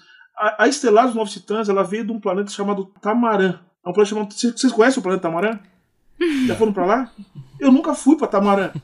Assim, e me parece que a Estelar, ela é laranja Sim. e tem os olhos verdes. Eu pergunto, por que que raio uma pessoa negra não pode fazer a estelar? Sendo que a estelar é laranja, ela não é branca, ela é laranja e tem um olho verde. Sim. Você percebe que é um ódio dos negros tão grande que o negro não pode nem representar uma pessoa laranja com olhos verdes que veio do planeta Tamarã. Sim. É um ódio tão grande às mulheres negras que uma mulher negra ela não pode ser sereia e sereia não existe, ou seja, a mulher negra não pode nem não existir. Sim. Ela não pode existir e não pode não existir também. Não existem sereias negras. Você percebeu? Não pode ser sereia. É inacreditável. É inacreditável. É totalmente factível. Esse ódio profundo. Agora, um último exemplo, para terminar. Eu sou muito entusiasta de olhar para a cultura pop para poder compreender as complexidades do mundo, essas teorias, inclusive. E eu sou um cara criado criança nos anos 80 e adolescente, né, nos anos 90, começo dos anos 2000, e eu lembro, eu assistia muita novela, né, com a minha avó, tá? eu gosto de novela, acho interessante ver novela. As últimas estão muito ruins, a maioria delas, mas novela é um índice muito importante do Brasil, né, eles passam recados na novela. E aí, vejo o papel que as novelas atribuem aos negros, como é que os negros aparecem, tirando algumas novelas que quiseram justamente e que foram forçadas a isso pela luta do movimento negro, veja, só tem Pantera Negra porque teve luta do movimento negro, tá? Isso é muito importante dizer. Só teve Estelar Preta e só teve Dr. Manhattan, que era um cientista branco, e depois, né, ficou azul. Mas assim, veja, eles não aceitam mudar o Dr. Manhattan, né, que era inicialmente, originalmente na, na, graphic novel, um cientista branco, mas que se tornou um ser azul, é, eles não aceitam sequer essa mudança. Eles aceitam que um branco possa ficar azul e super poderoso, mas não aceitam que um personagem que não existe possa ter sido negro. Então, falando das novelas, eu tô falando da novela. Então, vendo os papéis que as novelas atribuem às pessoas. Aí alguém falou assim: não, vamos fazer uma novela que tem uma família negra, estável, tal. Né? A pessoa começou a reclamar, falando: ah, isso aí subverte e tal. Vamos fazer uma análise disso. Veja só. Vocês notaram que novela, em geral, e olha só interessante, o Wix também vai notar isso muito bem, mas a Luana, como sendo mulher negra, vai, vai ficar bastante chocada com, com isso. A não sei que ela não tenha já observado. Você reparou que é muito difícil que numa novela tenha uma família negra estável, entre aspas. O que significa estável? Uma família negra em que seja uma família considerada normal, uma representando uma família negra normal. Sempre tem alguma coisa. Ou alguém vai morrer, ou alguém é bandido, vai ser assassinado, é tido como bandido, vai ser assassinado. E relacionamentos entre pessoas negras poderia ser normal, também não existe. Sim, é muito difícil. Sempre vai dar alguma, alguma treta, algum problema. Há muito se fala de relações interraciais, o que é absolutamente normal, a gente não é disso que a gente está falando. Mas olha só, o relacionamento entre negros sempre tem alguma treta que vai dar algum problema. Quando há, porque é muito difícil você ver também representado nas novelas, no, no Brasil pelo menos. É, não, é, é, é muito difícil. Aí quando você fala para as pessoas, falam, gente, mas por que vocês não fazem? Aí alguém me respondeu uma vez assim: ah, mas isso é a realidade, os negros são assim mesmo, as mulheres negras, a maioria das, das empregadas domésticas são mulheres negras tal. Eu falei, mas olha que engraçado. Tá, tem uma novela chamada Os Mutantes. aí o cara voa, solta raio pelo olho. Aí teve uma novela também que tinha um cara que, eu, eu não me lembro, ele até foi pra Record depois, né? Aí também soltava raio pelo olho, aí voava. Aí tem a novela Saramandai, do já tô falando de, de Dias Gomes, né? Outro nível. Aí tá, tem um cara que espirrava, saiu. É que fala? Formiga pelo nariz, a dona redonda explodia. tanto como. Aí você pode fazer tudo isso, gente que voa, solta formiga pelo nariz, que solta raio pelo olho, que resiste aos efeitos especiais da Record, tudo. Você tem tudo isso. Só que você não pode ter um negro numa posição digna. Vocês notaram? Pode voar. Mas não pode ser digno. Eu lembro quando eu ainda tava na escola. Acho que foi uma das primeiras novelas, se não foi a primeira novela da Globo que teve uma protagonista negra, que foi Da Cor do Pecado. Thais Araújo. É, Thais Araújo. Eu lembro de uma professora ter levado a matéria da Veja na época pra gente discutir, que era uma coluna em que um leitor falava que era um absurdo uma neguinha daquela protagonizando uma novela, mesmo que não fosse no horário nobre, né? E eu lembro de ter ficado assim, eu não me via em lugar nenhum. Eu não posso falar que eu tenho mesma. Uh, que eu tenho o mesmo tom de pele da, Thais Araújo, ela representa meninas muito mais retintas do que eu. Mas pelo menos eu via, ela tinha o meu cabelo, ela era mais parecida, e eu fiquei feliz. E aí quando eu li aquilo do, ai, uma neguinha daquela, eu sentia em mim. Parece que essa recepção que houve na época não deixou com que houvessem outras formas, outras mulheres, que esse número de protagonistas negras crescesse numa emissora nobre, como é a Globo, né? E que tivessem mais sim, sim. representações daquela. Eu acho que depois dessa, um dos únicos momentos em que eu achei que eu vi pessoas negras em uma posição que. E ainda assim é muito estereotipada, foi depois em Cobras e Lagartos, Foguinho, né? E de novo, Thaís Araújo e Lázaro Ramos ali. Que são praticamente os únicos dois. Inclusive, eu vi uma discussão sobre isso recentemente, falando sobre mulheres protagonistas negras em novelas e que, assim, são poucas e normalmente quando tem é sempre a Thais Araújo o número de atores e atrizes é muito limitado, assim, que ganham papel de protagonismo. Né? Ainda assim, além de serem poucos, é num círculo muito pequeno e restrito de, de possibilidades, né? Sim. Você sabe uma discussão que eu faço que é muito interessante, assim, é, que eu, já vi, né? Assim, ah, mas não tem, mas aí não tem gente tão boa, tão experiente. Ah. Isso que eu gosto muito dos dois, né? Lázaro Eu, eu, gosto muito pessoalmente dele. E aí são excelentes, são atores de grande qualidade. Mas o que eu acho interessante é o seguinte: ah, mas não tem. Claro, vocês não dão chance, porque o ator branco ele sai do, da, da, Malhação, e nada contra a Malhação, mas assim, porque você tem gente que gosta. E aí a pessoa sai da Malhação e vai direto para ser protagonista da novela da, das nove. E tô falando que é uma pessoa até de qualidade, que eu, que eu acho muito boa. A, menina lá do a Grazi Massafera, né? Boa e tal. Assim, vejo que o caminho perto dela até o, até o estrelato foi muito mais tranquilo. Né? Agora, negro não tem chance. Não tem. Porque, veja, começa a. Ih, esse cara não tá muito bom. Esse cara não é tão bom. Né? É a gente mesmo, às vezes, que tá falando, puxa, esse, esse, irmão aí não tá tão legal, né? Tal. Tá, mas deixa ele, porque assim, a gente não tem chance de errar. Porque, e se errar, a gente não aprende. Eu tenho certeza, né? Pra você fazer um podcast, fazer. tá no YouTube, tá, você erra, você acerta, sei o que, vai, tenta uma coisa, não dá certo, vai tentar outra. Então, com isso, a gente vai aprendendo. A gente não tem chance de aprender porque a gente não tem chance de errar. Né? Então, tem que estar tá pronto. E ninguém tá pronto assim de uma hora para outra. E uma outra coisa, Luana, quero lembrar para você, para mim o mais chocante, tem um filme eu não esqueci o, nome, o título do filme, mas depois vocês podem lembrar. É um filme do Joelzito Araújo, em que o Joelzito ele vai falar sobre essa questão do racismo na telenovela brasileira. E para mim o mais chocante é uma novela em que a Thais Araújo fez uma das Helenas do Manuel Carlos. Sim, ah, sim, Foi um evento. Foi, que era a Helena Negra. Que ela contracenava com o Zé Maier. E aí, o professor Denis de Oliveira traz uma discussão muito importante, que ele vai dizer assim, olha só, ele fala, porque vejam que ali os lugares do racismo estão muito bem colocados. Então você vejam que a mulher negra, ela é uma mulher rica e tal, aí o, se relaciona com o homem branco, que é rico, só que eles ficaram ricos a partir de que forma, né? O homem branco ele é empresário, ele é racional, ele é o homem planejador. A mulher negra, ela sempre tem uma dependência emocional desse sujeito, tal, não sei o quê, foi modelo, tal, tal, tal. Modelo, ela depende do corpo para chegar nesse espaço. E, e, mais uma vez, sem qualquer tipo de estereótipo preconceituoso contra modelos. Não é isso que está tá em jogo aqui. O que a gente está colocando aqui é o fato dessas representações que sempre se colocam no mesmo lugar. Você, por que você não podia colocar um homem negro naquela mesma posição, sendo um homem negro protagonista e na naquele lugar. Por que, que não? Mas não é isso que, que, que, acontecia. E a cena mais impactante foi a cena em que a Thais Araújo, a personagem dela, na verdade, ela é responsabilizada pelo acidente que teria ocorrido com a filha do seu namorado, enfim. Acho que é a Aline Moraes, se não me engano, que fazia a personagem. E aí ela se ajoelha na frente da mãe, né, da menina, que é a ex-mulher, né, do personagem do Zé Maia, e ela humilha a personagem da Thaís, dá um tapa no rosto dela, ela ajoelhada no chão. Isso é muito violento.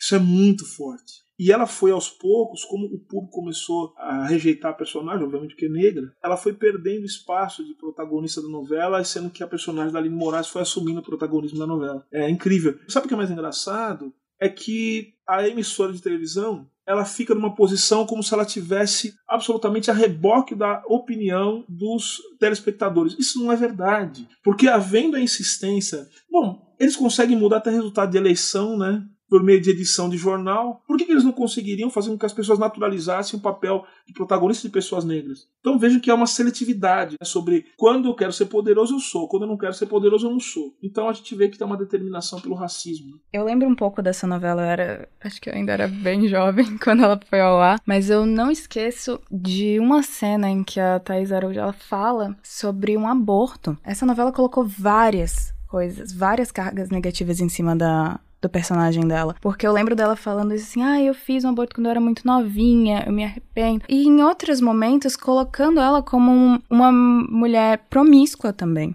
E isso reproduzindo aquele comportamento que se fala, né?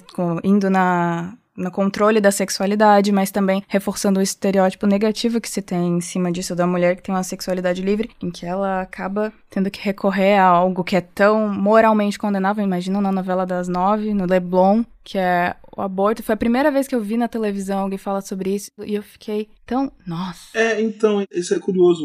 Quando você coloca, até pra gente evidenciar isso, o problema não é o, o aborto. Mas a forma como, né? O problema não é o fato né, da, da, personagem falar sobre esse tema, que é um tema tão caro e tão importante para as mulheres, que diz respeito à liberdade sexual, à liberdade reprodutiva das mulheres, enfim, é um tema que delicadíssimo, e que as mulheres elas têm que discutir fundamentalmente, mas que os homens também não podem deixar né, se furtar de compreender, de aprender, de ouvir sobre isso. Exato. Agora acho que o que você está falando é a maneira com que isso surge, né, e a forma com que isso aparece sem o devido cuidado. Eu acredito que tenha sido isso. O cuidado que esse assunto merece, porque ele diz respeito mais uma vez à liberdade das mulheres sobre o próprio corpo, diz respeito a uma série de coisas que as mulheres estão passam e, e lutam há muitos anos. E uma outra coisa que você falou também sobre liberdade sexual, eu sinceramente não vejo. Não é problema de ser promíscuo e tal. O problema é como isso é tratado, né? Ou seja, porque as, as, mulheres, na verdade, elas têm liberdade, têm que ter a plena liberdade e ter relação com quem elas quiserem, a hora que elas quiserem, do jeito que elas quiserem. Exato. A questão toda é que se essa imagem foi tratada colocando uma pecha moralizante no fato da personagem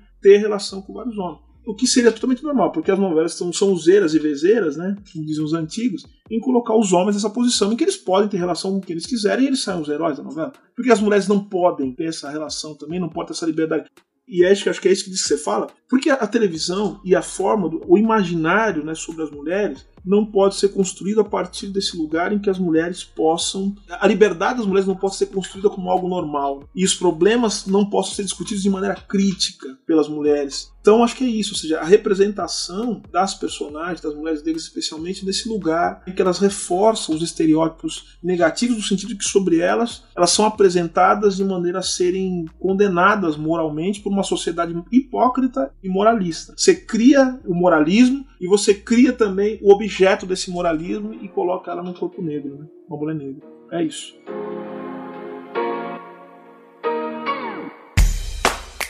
Leitura Obrigatória é um selo de produção de podcasts de história e humanidades. E a nossa campanha no Apoia-se financia esse e todos os outros podcasts. Então acesse apoia.se barra e colabore para manter esse projeto educacional gratuito no ar.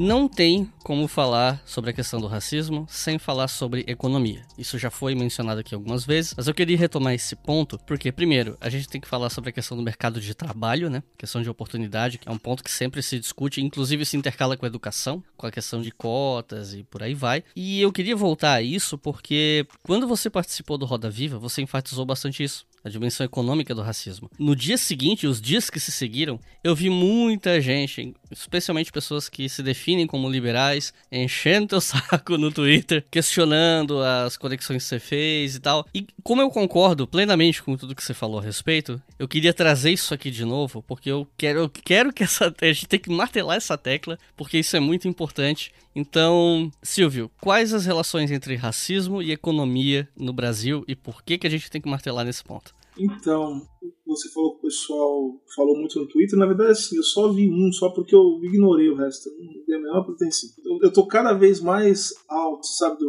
do, do Ituíra. Eu olho só, faço o que interessa, o que e o que também é necessário fazer. Mas se eu ficar o tempo todo olhando essas coisas, eu não tenho tempo de estudar, coisa que algumas dessas pessoas têm, não gostam muito de fazer. Então eu eu ignorei. Mas enfim, a maioria, né? Teve só um que eu respondi. De qualquer maneira, para mim essa conexão ela tinha que ser uma conexão necessária, né? Porque a teoria econômica, ela já tratou sobre isso. O que de melhor a teoria econômica produziu, o que mais impactante produziu, ao falar do problema da desigualdade, ressaltou a questão racial. Eu estou falando aqui de trabalhos de, de autores dos mais diversos espectros ideológicos, falando de autores liberais, estou falando de autores até que têm uma relação com o pensamento neoclássico, que é o pensamento que vai dar base para a ortodoxia econômica. Estou falando dos autores que trabalham na chave do, do keynesianismo. E estou também tratando dos autores marxistas, né, que se dedicaram também a pensar as determinações de raça e classe e, e, também os impactos do racismo na economia. Isso se dá fundamentalmente quando eles vão tratar da desigualdade salarial, das diferenças, das disparidades salariais no mercado de trabalho, como o racismo atua também na organização, veja só, organização do mercado de trabalho a partir do momento em que ele estabelece é, formas de justificação das diferenças salariais, né, da desigualdade salarial e também do desemprego. Então, o exército reserva de mão de obra, a que se referia Marx, é preto, no Brasil especialmente. Em outros lugares do mundo também, né? Nos Estados Unidos é preto. São, são os negros que perdem, que perdem emprego quando você tem as crises econômicas. Há estudos que mostram que ah, depois da crise econômica de 2008, as pessoas que perderam as casas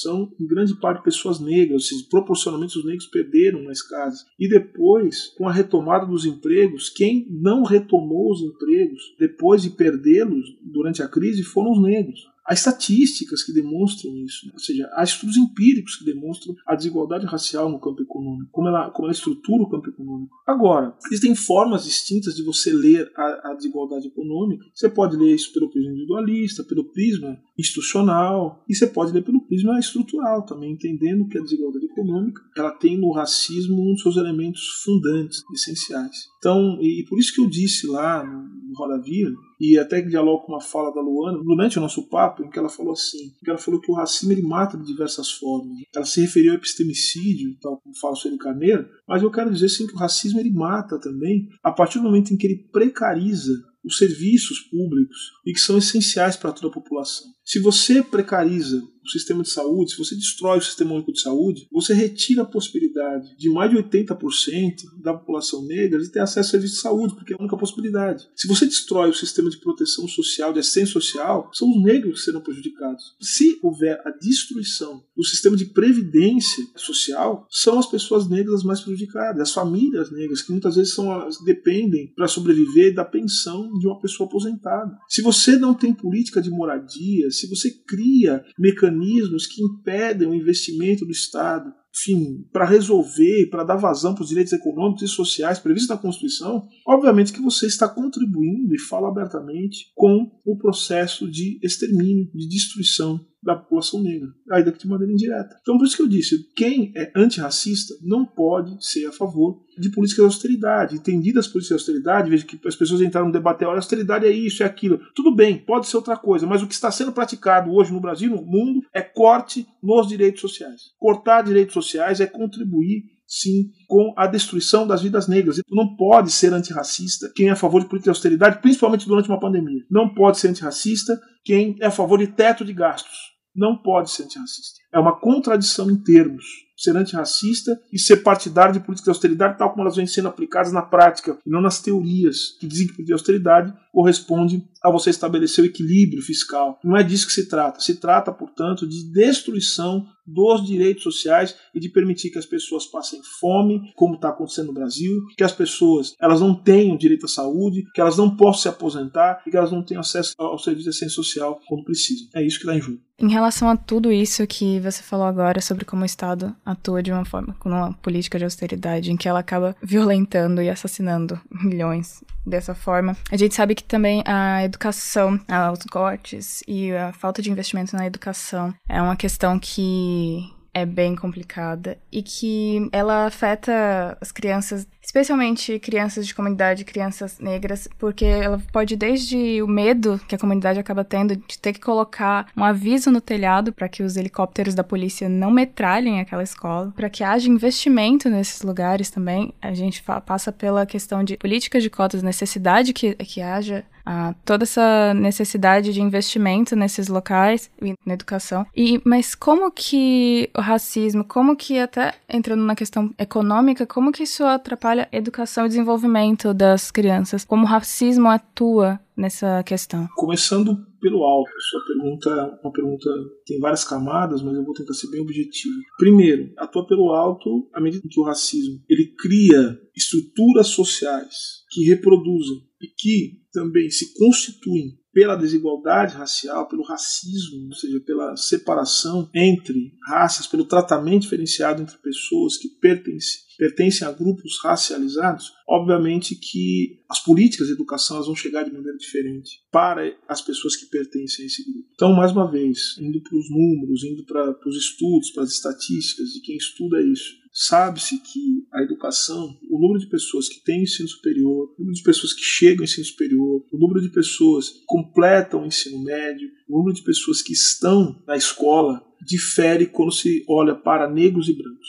Os negros são aqueles que apresentam os piores índices no que tange à educação enfim, de uma maneira geral. Então, olhando pelo alto. E aí, quando você tem um processo de destruição dos direitos sociais, vamos lembrar que o direito à educação é um direito social que deve ser garantido pelo Estado, segundo o que reza a nossa Constituição. Quando você tem é, restrições orçamentárias, teto de gastos, enfim, você tem também um impacto muito forte na população negra. Né? Agora, uma outra coisa, olhando agora para a pandemia, veja só o que está acontecendo nas universidades, nas escolas em geral, né? Porque eu estou para as universidades porque eu estou olhando pela minha atividade. Aquelas pessoas que que estudavam antes da pandemia, que faziam, que estavam na escola, elas estão tendo uma dificuldade muito grande de acompanhar, ou seja, tá tendo, os prejuízos são imensos. Segundo educadores, estamos formando uma geração que vai ter prejuízo, segundo eles, de longuíssimo prazo, em virtude do que está acontecendo agora nesse momento. Essa falta da escola, e não é só a falta da escola, mas é a falta também de uma organização que permitiria às pessoas ter o um mínimo de acesso ao ensino remoto. Ou seja, as pessoas não têm internet, não têm celular. As pessoas estão absolutamente, vamos dizer, vitimadas por uma estrutura comunicacional, informacional, que faça com que elas tenham só acesso, às vezes por causa do pacote de dados, ao WhatsApp e as redes sociais. Eu fiquei sabendo um número agora que fiquei impressionado, um dado que eu não sabia, né? Na verdade, um dado, não um número. Eu fiquei sabendo que grande parte das pessoas, quando vai fazer uma pesquisa, não usa o Google, usa o Facebook por conta do pacote de dados. Então você imagina o que significa você fazer uma pesquisa no Facebook, o tanto de má informação, de fake news, ou seja, de informações enviesadas, o que se comprou, o que se mostrou essa semana também, com as notícias de como o Facebook ele também se move a partir dos algoritmos que são contrários a pensamentos progressistas. Então a gente nota, portanto, como isso vai sendo destruído pelo alto. Agora por baixo. Quando eu falo por baixo, quer dizer da vida concreta das pessoas. O racismo ele causa danos psicológicos terríveis. Vai bloqueando também a nossa relação, que é uma relação necessária com o processo de aprendizado. Se você entra no processo de aprendizado achando que talvez você não possa aprender, que aquilo não é seu lugar, que aquilo não é para você,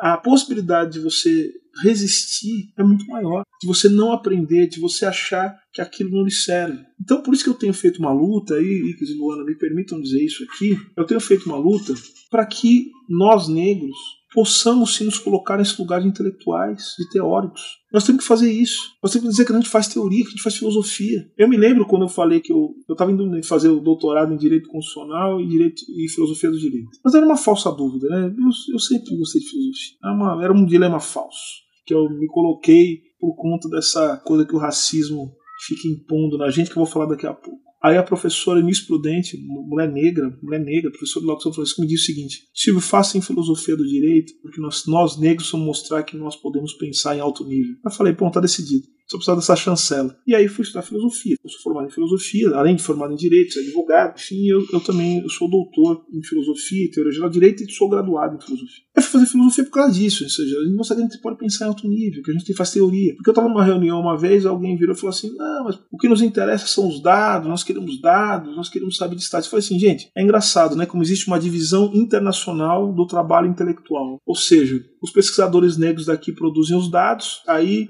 os pesquisadores do exterior, que são teóricos, chegam e produzem teorias a partir dos nossos dados. Olha que coisa interessante. É uma divisão, não que não seja importante é, o trabalho empírico, só que vejam como a nossa é apresentada a única alternativa de coletar dados, mas não de criar a metodologia ou os métodos necessários para a interpretação e leitura desses dados a partir das nossas formulações. Eu acho que é muito digno e muito necessário que nós formemos teóricos. Eu falo para as minhas orientandas, e tenho alguns orientandas, na verdade a maioria das pessoas que oriento são mulheres, e tem um homem negro, uma mulher negra que fazem doutorado comigo, doutorado em direito, e eu disse para as minhas orientandas, eu falei assim, olha, para mim a redenção vai ser no dia que eu estiver dando aula, um negócio fantástico, e eu falar assim, olha, na semana seguinte eu tenho um evento, não vou poder vir, quem virá é minha assistente. E aí chegar a minha assistente, uma mulher preta, e falar assim, bom, hoje o tema é Hegel. Olha que sensacional isso. Não é legal? É isso que eu quero teórica em alto nível, teoria em alto nível. E aí a gente vai construindo essas possibilidades diferentes no campo de pensar a educação. Então, ou seja, ao mesmo tempo que ela dá aula de Hegel, ela conhece a questão racial profundamente, conhece François Fanon, olha só que bonito. Então é isso que eu quero, eu quero formar gente desse nível, porque sem entender Hegel a gente não entende muito bem o François Fanon, tá? Só para fica a dica, né, como dizem, né? Importante entender. Tem que entender o Hegel para entender o François Fanon.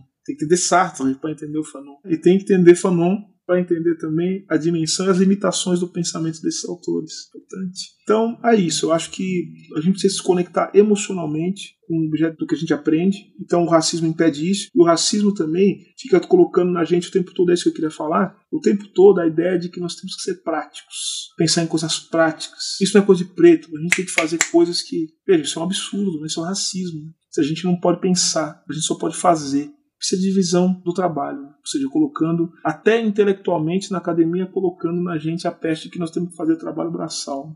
Olha só. Ai, como eu queria ser sua aluna. Na hora que você quiser. Somos amigos já. Então a gente pode sempre dialogar. Muito obrigada. Bom, nesse ponto da conversa, é possível que tenha alguém ouvindo isso aqui e pensando: nossa, mas Racismo já é crime? Meio que querendo, às vezes, minimizar muito do, do que foi discutido aqui, né? Às vezes a gente vê isso, né? Ah, racismo já é crime, não sei por que essa. E aí eu queria te perguntar, ainda mais você tendo atuação na área do direito, sendo advogado, etc., sobre o combate ao racismo na esfera do direito. Sobre a parte legislativa e sobre o que ainda precisa ser conquistado. Eu sei que entra aí um debate também sobre punitivismo, de como se resolve essas questões. Então, o racismo na esfera do direito, o que, que a gente pode falar sobre isso? Eu posso dizer o seguinte: a gente não pode, como se costuma dizer, jogar água suja do banho e o bebê junto, né? Mas deixar evidente que o direito ele tem muito pouco a falar e a fazer contra o racismo. Olhando uma perspectiva estrutural, que é para mim a perspectiva única que dá conta de entender o racismo. Se olhar o racismo pelo ponto de vista e pela perspectiva individual, certamente que o direito aparece como algo importante, porque o direito dá conta, ou pelo menos deveria dar conta, de questões de natureza individual, ou seja, tratando o racismo como crime, o racismo como ilícito civil, ou seja, algo que gera a possibilidade de dano moral, de indenização, que gera o dever de indenizar. A gente pode tratar assim o racismo, mas não esgota tudo que nós falamos sobre, por exemplo, o racismo como, como elemento reprodutor da desigualdade, o racismo como algo que impede a organização democrática, ou seja, eu estou falando de democracia aqui. A gente pegar a democracia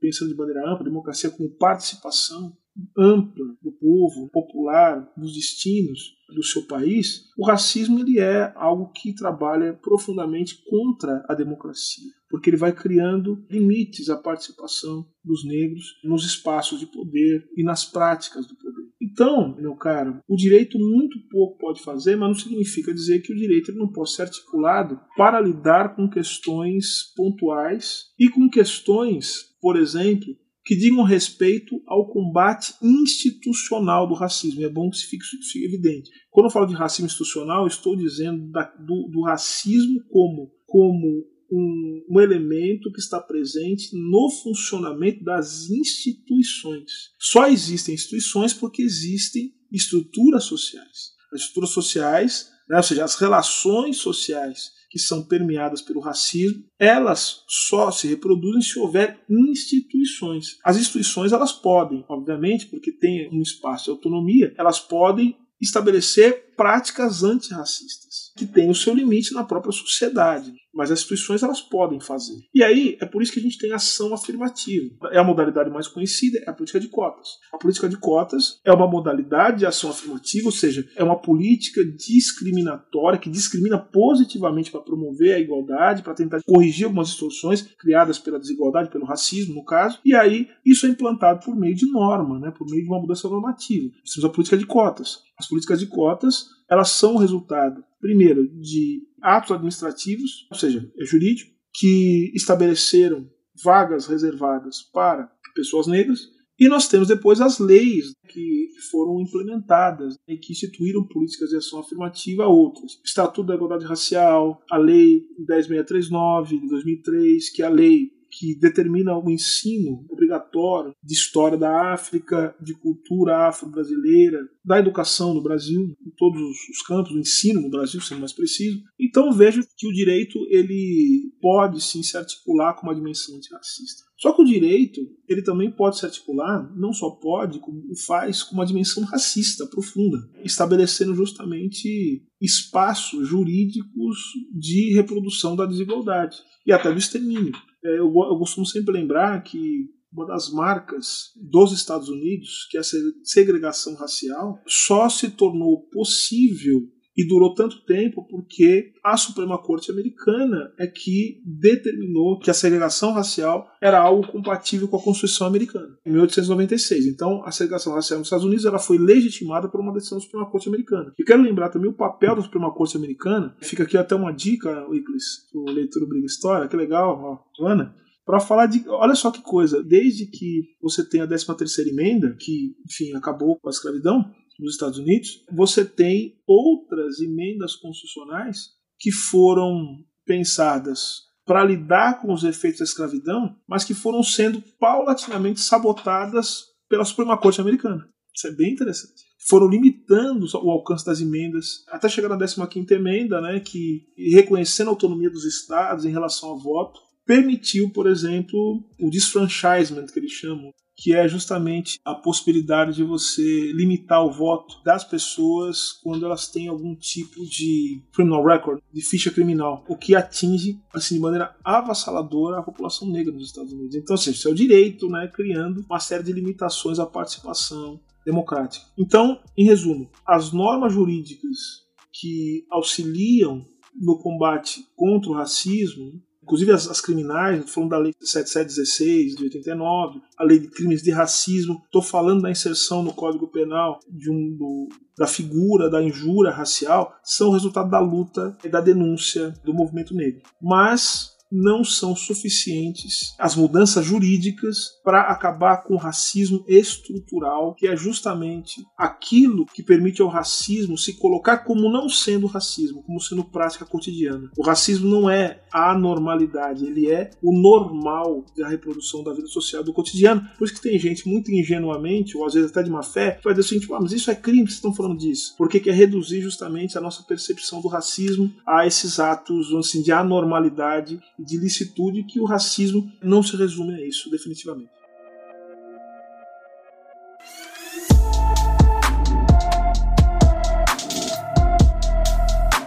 Pessoal, daqui a uns dias vocês vão ver muitos posts nas redes sociais de pessoas falando que nós tínhamos que ter o Dia da Consciência Humana, gente dizendo que se a gente não falar do racismo ele some, entre várias outras coisas que vocês veem todos os anos, especialmente no dia de 20 de novembro nas redes sociais. Eu espero que essa nossa conversa, que esse episódio, ajude a todos e todas vocês a ter mais subsídio a respeito de como esse tipo de observação, que pode soar bem intencionada bem na superfície, é representativa de um problema muito mais sério, muito mais profundo. E eu tenho certeza que vocês que ouviram até aqui conseguiram entender muito bem isso, porque, sinceramente, eu não acho que tem como ser mais didático do que isso. E eu quero te passar a palavra, Silvio, para você recomendar para todo mundo que ficou instigado, instigado e quer ir atrás de material, quer estudar, como a gente tava falando que muita gente não, não quer fazer isso, né? Mas aqueles que querem estudar mais a fundo, um livro, dois, talvez três livros que você recomenda sobre o assunto para quem quer começar. Além do, e contando com o seu livro, né?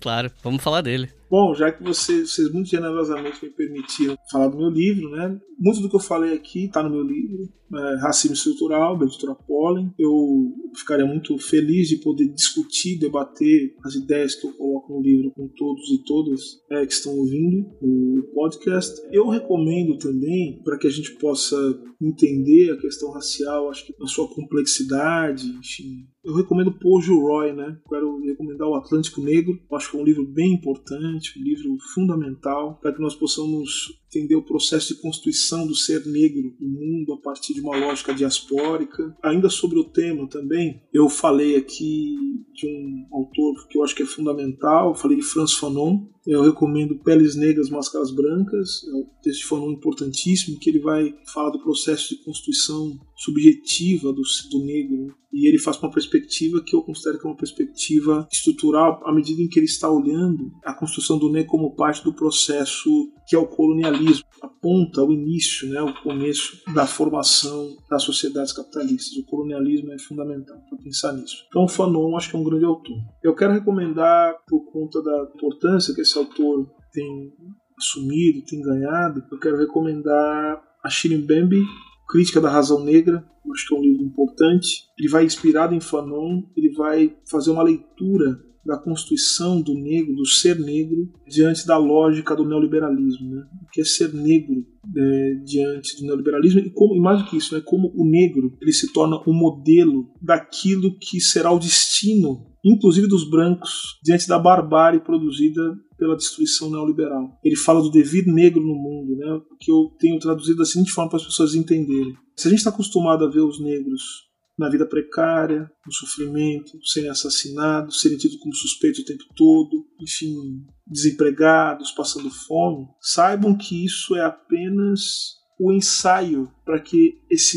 esse modo de vida seja estendido a todas as pessoas no planeta. Ou seja, todo mundo vai ter o seu dia de preto diante do neoliberalismo, vai aprender o que é o sofrimento. É isso que ele quer dizer no fim das contas. Então esse livro é um livro muito sofisticado, um livro que eu recomendo muito. A gente falou aqui, uma mulher importantíssima, que eu gostaria de recomendar a leitura da sua obra, porque ela vai falar do significado de tudo que aquilo que eu disse a partir de uma perspectiva latino-americana ou americana. Eu quero recomendar a Lélia Gonzalez e quero recomendar um livro de Lélia Gonzalez que é Por um Feminismo latino-americano, que eu acho que é importante para se compreender muito do que a gente está conversando aqui hoje, essa relação entre raça e gênero. Existem, existiriam muitos outros, né, mas eu fico por aqui só para a gente poder sentir esse gostinho né, de poder entender o mundo de maneira mais complexa e de maneira mais ampla. É isso. Luana, considerações finais?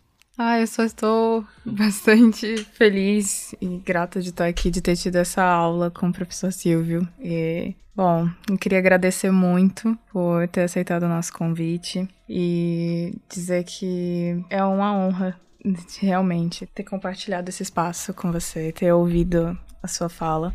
E acho que é isso. Eu fico um pouco nervosa, como eu falei, o Silvio é alguém que eu considero, assim, uma referência em vários níveis. Às vezes a linha de pensamento dele me deixa ah, até tonta. de um jeito bom. Então eu agradeço de verdade. Silvio, gostaria de fazer alguma consideração final? Sim, sim, eu gostaria de, de agradecer. Agradecer Começo agradecendo a Luana pela gentileza, pelo carinho, pelo afeto com que me recebeu aqui. Saiba, Luana, que a nossa, nossa parceria está firmada e que você é muito bem-vinda, né? Enfim, em todos os momentos para que nós possamos continuar esse diálogo. Sou admirador do seu trabalho. Muito obrigada. Conheço a sua história, temos amigos em comum, né? Uhum. Então, é, quero dizer, um abraço pro Walter, né? nos ouvindo. Então, eu quero, quero dizer que para mim foi uma honra poder dialogar com você, uma pessoa do seu nível, da sua qualidade. Em last but not least, né? Quero falar do Iclis. O Iclis é um, acho que eu nunca falei isso para ele, mas assim, O trabalho dele tem me ensinado muito, né? O trabalho de vocês tem me ensinado muito, mas eu vi muitos vídeos, né, no YouTube, acho o seu trabalho de altíssima qualidade, acho aquilo que você faz é fundamental nos tempos de hoje. E meu irmão, se puder te dizer uma coisa, eu quero dizer uma coisa, força, né? Estamos juntos a gente está junto a gente vai resistir. A gente tem um trabalho, que é um trabalho muito árduo, muito duro, que é justamente a gente abrir né, as possibilidades para que as pessoas possam ter uma vida melhor do que a nossa. Né? Eu acho que o trabalho que você faz e que Luana faz também é um trabalho que permite isso, permite a gente, talvez a gente não vislumbrar esse mundo diante de tantos, tanta ruína, né? Mas permite a gente pelo menos vislumbrar que outras pessoas vão poder olhar o horizonte, é, um horizonte sem ruína, né? Vão poder olhar um mundo mais aberto, muito melhor do que a gente fez. Então, o seu trabalho acho que é um trabalho que constrói essas possibilidades. Então, só queria agradecer pelo espaço, pela oportunidade e mandar um abraço para todas as pessoas que estão nos ouvindo agora e que têm o bom gosto de ouvir Leitura Briga História. Fica o meu, meu abraço e meus votos de, de muita esperança, de muita força.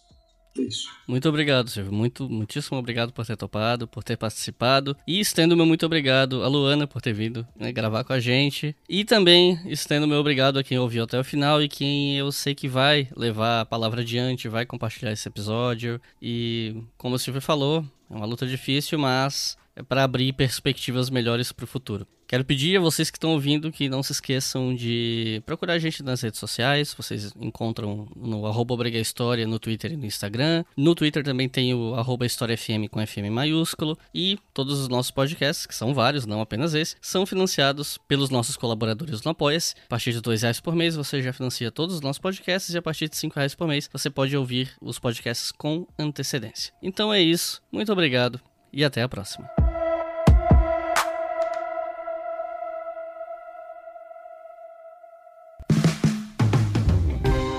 Este podcast foi financiado por nossos colaboradores no Apoia-se. Acesse apoia.se barra e contribua para manter este projeto educacional gratuito no ar.